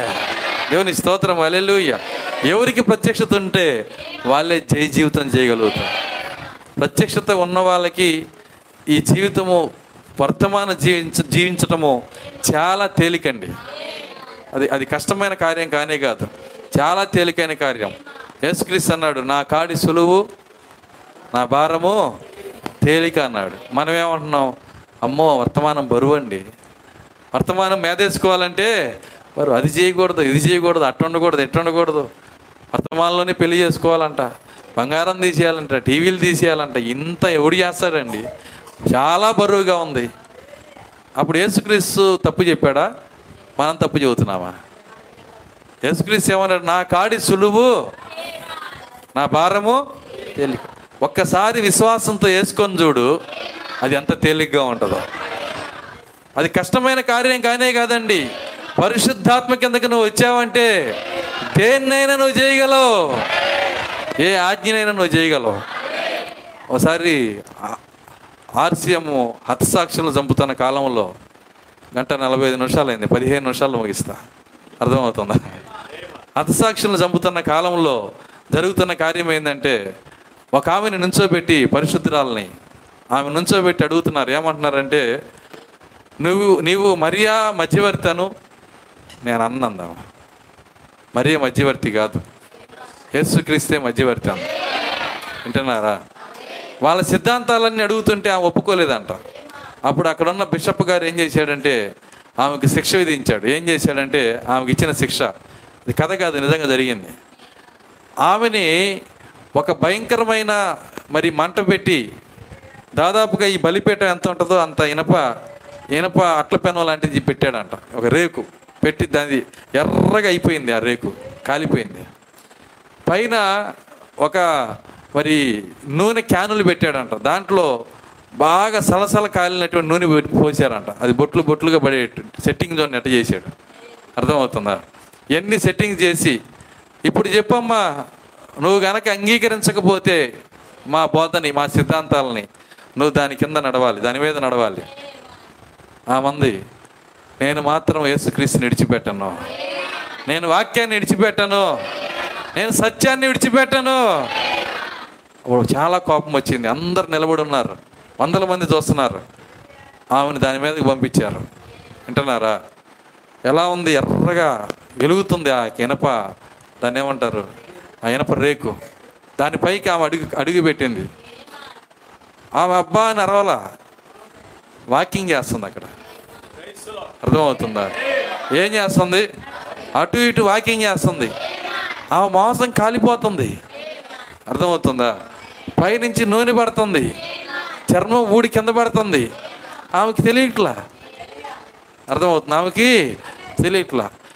వీళ్ళకి అర్థం కాల ఏందమ్మా కొద్దిగన్నా కేకేస్తామని మేము వేడుక కోసం ఇక్కడ కూర్చుంటే? ఏం మాట్లాడకుండా ఇట్లా తిరుగుతున్నావు ఏంటి అని ఆ బిషప్ అడిగాడు. అయ్యా నా జీవితంలో నేను నడిచిన చల్లటి ప్రాంతం ఇదే అందామా కారణం ఏంటి? పరిశుద్ధాత్మ. దేవుని శక్తి. ఎప్పుడైతే దేవుని శక్తి నీలోకి వస్తుందో ఏది నిన్నేమీ చేయలేదు. ప్రతి ఆజ్ఞని నువ్వు జీవించగలవు. ప్రతి లేఖనాన్ని నువ్వు జీవించగలవు. నీ అంతటి నువ్వు చేయలేవు దాన్ని. ఈ రాత్రి దేవుణ్ణి అడుగుదాం. ప్రభా నీ శక్తిని నాకు పంపించండి. నీ బయలుపాటు నాకు దయచేయండి. నీ ప్రత్యక్షత నాకు దయచేయండి. నీ పరిశుద్ధాత్మను నాకు ఇవ్వండి. దేవుని స్తోత్రం అలెలుయ్య ఆ పరిశుద్ధాత్మ కనుక మన దగ్గరకు వస్తే అప్పుడే మనం జయించగలుగుతాం.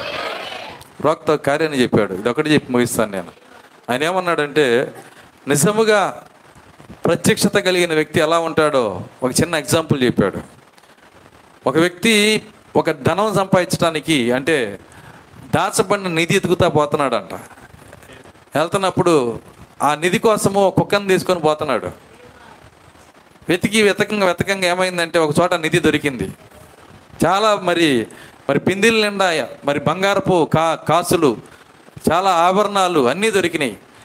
అవన్నీ ఒక చోట పెట్టుకున్నాడు రూమ్లో. దాదాపు ఒక ఒక ఒక ఒక వెయ్యి కిలోల బంగారం దొరికింది. చాలా సంతోషపడ్డాడు. ఎంతో ఆనందంతో ఏం చేశాడంటే ఆ రాత్రి ఆ రాత్రి అక్కడ కూర్చొని ఏం చేశాడంటే మరి ఆలోచిస్తున్నాడంట రేపు మా ఊర్లో నేనే ధనవంతుణ్ణి. రేపు మా ఊర్లో నేనే ధనవంతుణ్ణి. రేపు నేను కోటిస్తున్నా ఈరోజు కాదు. రేపు నేను కోటిస్తుణ్ణి ఆయన ఆలోచన చేస్తూ ఉన్నాడంట. అయితే వీడికి తెలియకుండా వీడు ఎప్పుడో ఎప్పుడో ఒకసారి దాన్ని ఈ నిధి కనుక్కుంటాడు. కనుక్కున్నాక వీడిని చంపి దాన్ని తీసుకుందామని ఒక దొంగ వెనకాల వస్తున్నాడంట. నేను చెప్పేది ప్రవక్త చెప్పింది అర్థమవుతుందా? ఆ వెనకాల వస్తా ఉన్నాడు. వస్తున్నప్పుడు వాడు ఆ రాత్రి మరి ఆ యొక్క నేను రేపు పొద్దున నేను ధనవంతుని అవుతానని చెప్పి అనుకుంటా కళ్ళ గంట పనుకున్నాడు. పనుకున్నప్పుడు ఏమైందంటే వాడి ఆలోచన అంతా అదే. రేపు నేను ఈ డబ్బంతా తీసుకెళ్ళి మా ఊర్లో ఫ్లాట్ కొనాలి. అర్థమవుతుందా? ఒక ఫ్లాట్ కాదు పది ఫ్లాట్లు కొనాలి. చాలామంది ఫ్లాట్లు కొని ధనవంతులు అనుకుంటారు. మీకు తెలుసా? వింటున్నారా? నువ్వు భూమిని అంతా కొనుక్కున్న వ్యర్థమే మనకి. నీకు కావాల్సింది పరిశుద్ధాత్మ.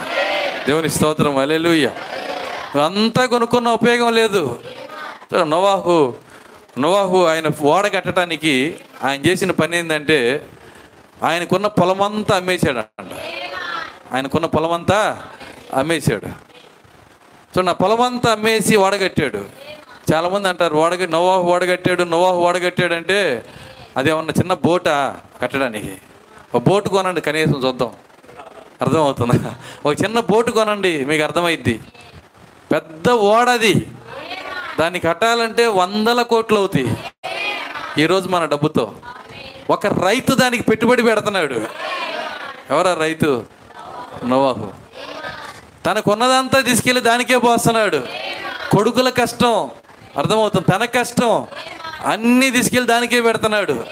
ఉన్న ఆస్తి అంతా అమ్మేస్తున్నాడు. ఇక మిగిలింది కేవలం పది ఎకరాలే. ఈ పది ఎకరాలు తీసుకొని బహుశా మార్వాడి దగ్గరికి వెళ్ళాడు. మా దాన్ని ఏమంటారు? తాకట్టు పెట్టుకునే వ్యాపారం. వాళ్ళ దగ్గరికి వెళ్ళి ఆ పది ఎకరాల కాగితాలు ఆడ పెట్టి అయ్యా వాడంతా అయిపోయింది ఇక తలిపే పెట్టాలి. ఈ పది ఎకరాల దగ్గర పెట్టుకొని నాకు అప్పియండి ఆ మాట అనగానే షేటు గారు అన్న ఆ షేటు గారు అంటున్నారు ఏమంటున్నారంటే నోవాహు నేను మొదటి నుంచి చూస్తున్నా నీకున్న డబ్బంతా అనవసరంగా ఖర్చు పెట్టావు. ఎవరైనా ఓడ సముద్రం ఒడ్డునన్న కడితే అద్దెన్న వచ్చేది. కొండ మీద కడుతున్నావు నువ్వు. ఎక్కడ కడుతున్నాడండి ఆయన? కొండ మీద కడుతున్నాడు అంట ఆ కొండ మీద కడుతున్నావు డబ్బులన్నీ వేస్ట్ చేస్తున్నావు. నీకు నేను సలహా ఇస్తున్నా ఈ పది ఎకరాలన్నా ఉంచుకో తిండి గింజల కన్నా వస్తాయి. నీ కనీసం భోజనానికన్నా వస్తాయి. నోవాహ్ అన్నాడు నాకు అవసరం లేదు తీసేసుకోండి. మీరు డబ్బులు ఇవ్వండి త్వరగా. నేను డోరు పెట్టాలి. నాకున్న ప్రతి రూపాయి దానికే పెడతాను. యేసుక్రీస్తు చెప్పలేదా? ఒక నిజంగా పరలోక రాజ్యము మంచి ముత్యముని పోలి ఉంది. వాడు దాన్ని పొందాలంటే తనకున్నదంతా ఇచ్చేయాలన్నాడు ఆయన. అంతా ఇస్తాను కానీ టీవీ ఇవ్వనండి. అర్థమవుతుందా? అంతా ఇస్తాను కానీ సీరియల్ ఇవ్వనండి. అంతా ఇస్తాను కానీ కనీసం ఒక తాడన్నా అర్థం కాల. ఇది ఈ తాడు. అట్లా కాదు దేవుడు చెప్తుంది. అంతా ఇవ్వాలన్నాడు. ఎవరికి ఇస్తారో వింటున్నారా? వాళ్ళకే మంచి ముత్యం. నువ్వు ఉన్నదంతా ఇచ్చేశాడు. సమస్తం ఇచ్చేశాడు. ఎప్పుడైతే అంతా ఇచ్చేశాడో అంటున్నారా? అప్పుడు సేటు గారు అంటున్నారు నువ్వు చాలా మోసపోతున్నావు. అప్పుడు ఈయన అంటున్నాడు నీకు అసలు విషయం చెప్పాలన్నాడు. ఏంటి అసలు విషయం? వింటున్నారా అసలు విషయం ఏంటో కాదు జస్ట్ కొన్ని రోజులాగు జలప్రలయం వస్తుంది. వచ్చినాక మేము జస్ట్ పైకి వెళ్ళి కిందకు వస్తాం అప్పుడు నీ దగ్గర నేను తాకటి పెట్టానే. ఆ పొలమంతా నాదే. అంతవరకే కాదు నీది కూడా నాదే అన్నాడు? ఆయన. నీది కూడా సత్యమైనది అసలు నీది నాది కాదు సమస్త భూమి అయింది. దీనులైన వారు ధన్యులు. వారు భూమిని స్వతంత్రించుకుందరు. దేవుని స్తోత్రం అలేలుయ్య రేపొద్దున నేను ధనవంతుని అయిపోతా. నేను అదే అయిపోతా అని కళ్ళగంట ఉన్నాడు ఈయన. ఆ రాత్రి పండుకుంటే దొంగ ఇంటి చుట్టూ తిరుగుతున్నాడంట. ఎప్పుడు తిరుగుతాడో ఎక్కడ చంపాలని. పక్కన కుక్క ఉంది. వీడికి వినపడినాయి కుక్కకి వినపడుతున్నాయి ఆ కుక్క ఏం చేస్తుందంటే అది తెగ అరుస్తుంది. వీడు నిద్రపోని ఇట్లా. అసలుకే నిద్రపట్టల డబ్బు దొరికిన ఆనందంలో ఉన్నాడు. నిద్రపట్టకపోతుంటే కొద్ది కొద్దిగా నిద్రపడుతుంటే కుక్క అరుస్తూ ఉంది. అప్పుడు వాడి దగ్గర తుపాకీ కూడా ఉంది. వాడు అంటున్నాడు ఏ కుక్క! దాని పేరు ఏదో జిమ్మీ పెట్టాడు అనుకోండి ఏ జిమ్మీ! నువ్వు మౌనంగా ఉండు నువ్వు తెలుసుకోవాలి. నేను రేపు జమీందారునని. ఏమంటున్నాడు? నేను రేపు జమీందారునని. కుక్కతో మాట్లాడుతున్నాడు. దానికేం తెలుసు అది బాబు అంటుంది. అది ఒరే నాయన జమీందారు కాదు నీ చుట్టూ మరణం తిరుగుతుంది. నువ్వు దాన్ని తప్పించుకోవాలి. అది కేకలేస్తుంది. దాదాపు రెండు గంటల సేపు అది అరుస్తానే ఉంది. వాడు ఎనలా వాడికి నిద్ర పట్టట్లా. చివరికి ఏం చేశాడంటే చిచ్చి నాకు దొరకాల్సిన నిధి దొరికింది కాబట్టి ఈ కుక్కతో పని లేదు కాబట్టి దాన్ని షూట్ చేసి చంపేశాడంట. దాన్ని షూట్ చేసి చంపేశాడు. కుక్క చచ్చిపోయింది. ప్రశాంతంగా పనుకున్నాడు. ఆ రాత్రి ఆ దొంగ రానే వచ్చాడు. తలుపు పగలగొట్టాడు. వాడిని చంపేశాడు. ఆ డబ్బంతా తీసుకుని వెళ్ళిపోయాడు. వింటున్నారా? దీనిలో ప్రాక్త చెబుతున్నాడు. ఆయన ఏమంటున్నాడంటే ప్రత్యక్షత కలిగిన వ్యక్తి కుక్కను చంపడు దొంగను చంపుతాడు. కుక్క ఏంటో కాదు నీ మనస్సాక్షి. ఏమన్నాడు ఆయన? నీ మనస్సాక్షి అయ్యో నువ్వు తప్పు చేస్తున్నావు నువ్వు పొరపాటు చేస్తున్నావు నువ్వు వాక్యంలోంచి తప్పిపోయావు నువ్వు వర్తమానంలోంచి తప్పిపోయావు. ఆ మనస్సాక్షి అరుస్తున్నప్పుడు ప్రత్యక్షత లేని వ్యక్తి ఏం చేస్తాడు? కుక్కను చంపేస్తాడు. అదే నీకు నిజమైన ప్రత్యక్షత ఉంటే నువ్వు కుక్కను చంపవు దొంగను చంపుతావు శత్రువును చంపుతావు. ఎంతమంది శత్రువు మీద లెగవాలని ఇష్టపడుతున్నారు? అందరం ప్రార్థన చేద్దాం అందరు లేచి నిలబడదాం. కొద్ది నిమిషాలు ఆయన సన్నిధిలో ప్రార్థన చేద్దాం. ప్రభువా అలాంటి ప్రత్యక్షత మాకు దయచేయండి నాయన. అలాంటి కృప మాకు దయచేయండి ప్రభువా. ఈ రాత్రి నీ కృపను అనుగ్రహించండి. నిశ్చయముగా నాయన నా మనస్సాక్షిని ప్రభువ నేను చంపుకోవటం కాదు కానీ శత్రువును చంపే శక్తి మాకు దయచేయండి. వాక్యంపై నిలబడే శక్తి మాకు దయచేయండి. స్తోత్రాలు చెల్లిస్తున్నాం. విన్న ప్రతి మాటను బట్టి మీకు వందనాలు చెల్లిస్తాం ప్రతి లేఖను బట్టి నీకు స్థుతులు చెల్లిస్తున్నా. ఓ నిజ ప్రత్యక్షత ఎలా నడుస్తుందో? ఓ మాకు బోధించిన దేవుడో నాయన. ఓ నిజ ప్రత్యక్షత నాయన ఏ విధంగా జీవిస్తుందో? ఏ విధంగా మాట్లాడుతుందో ఏ విధంగా తగ్గించుకుంటుందో ఓ దేవానికి స్తోత్రాలు చెల్లిస్తున్నాం. అదే కార్యాలు మాకు దయచేయండి నాయన. హల్లెలూయా. స్తోత్రములు స్తోత్రములు. కొద్ది నిమిషాలు ప్రార్థించుదాం. సోదరుడ సోదరి కొద్ది నిమిషాలు ప్రార్థించుదాం.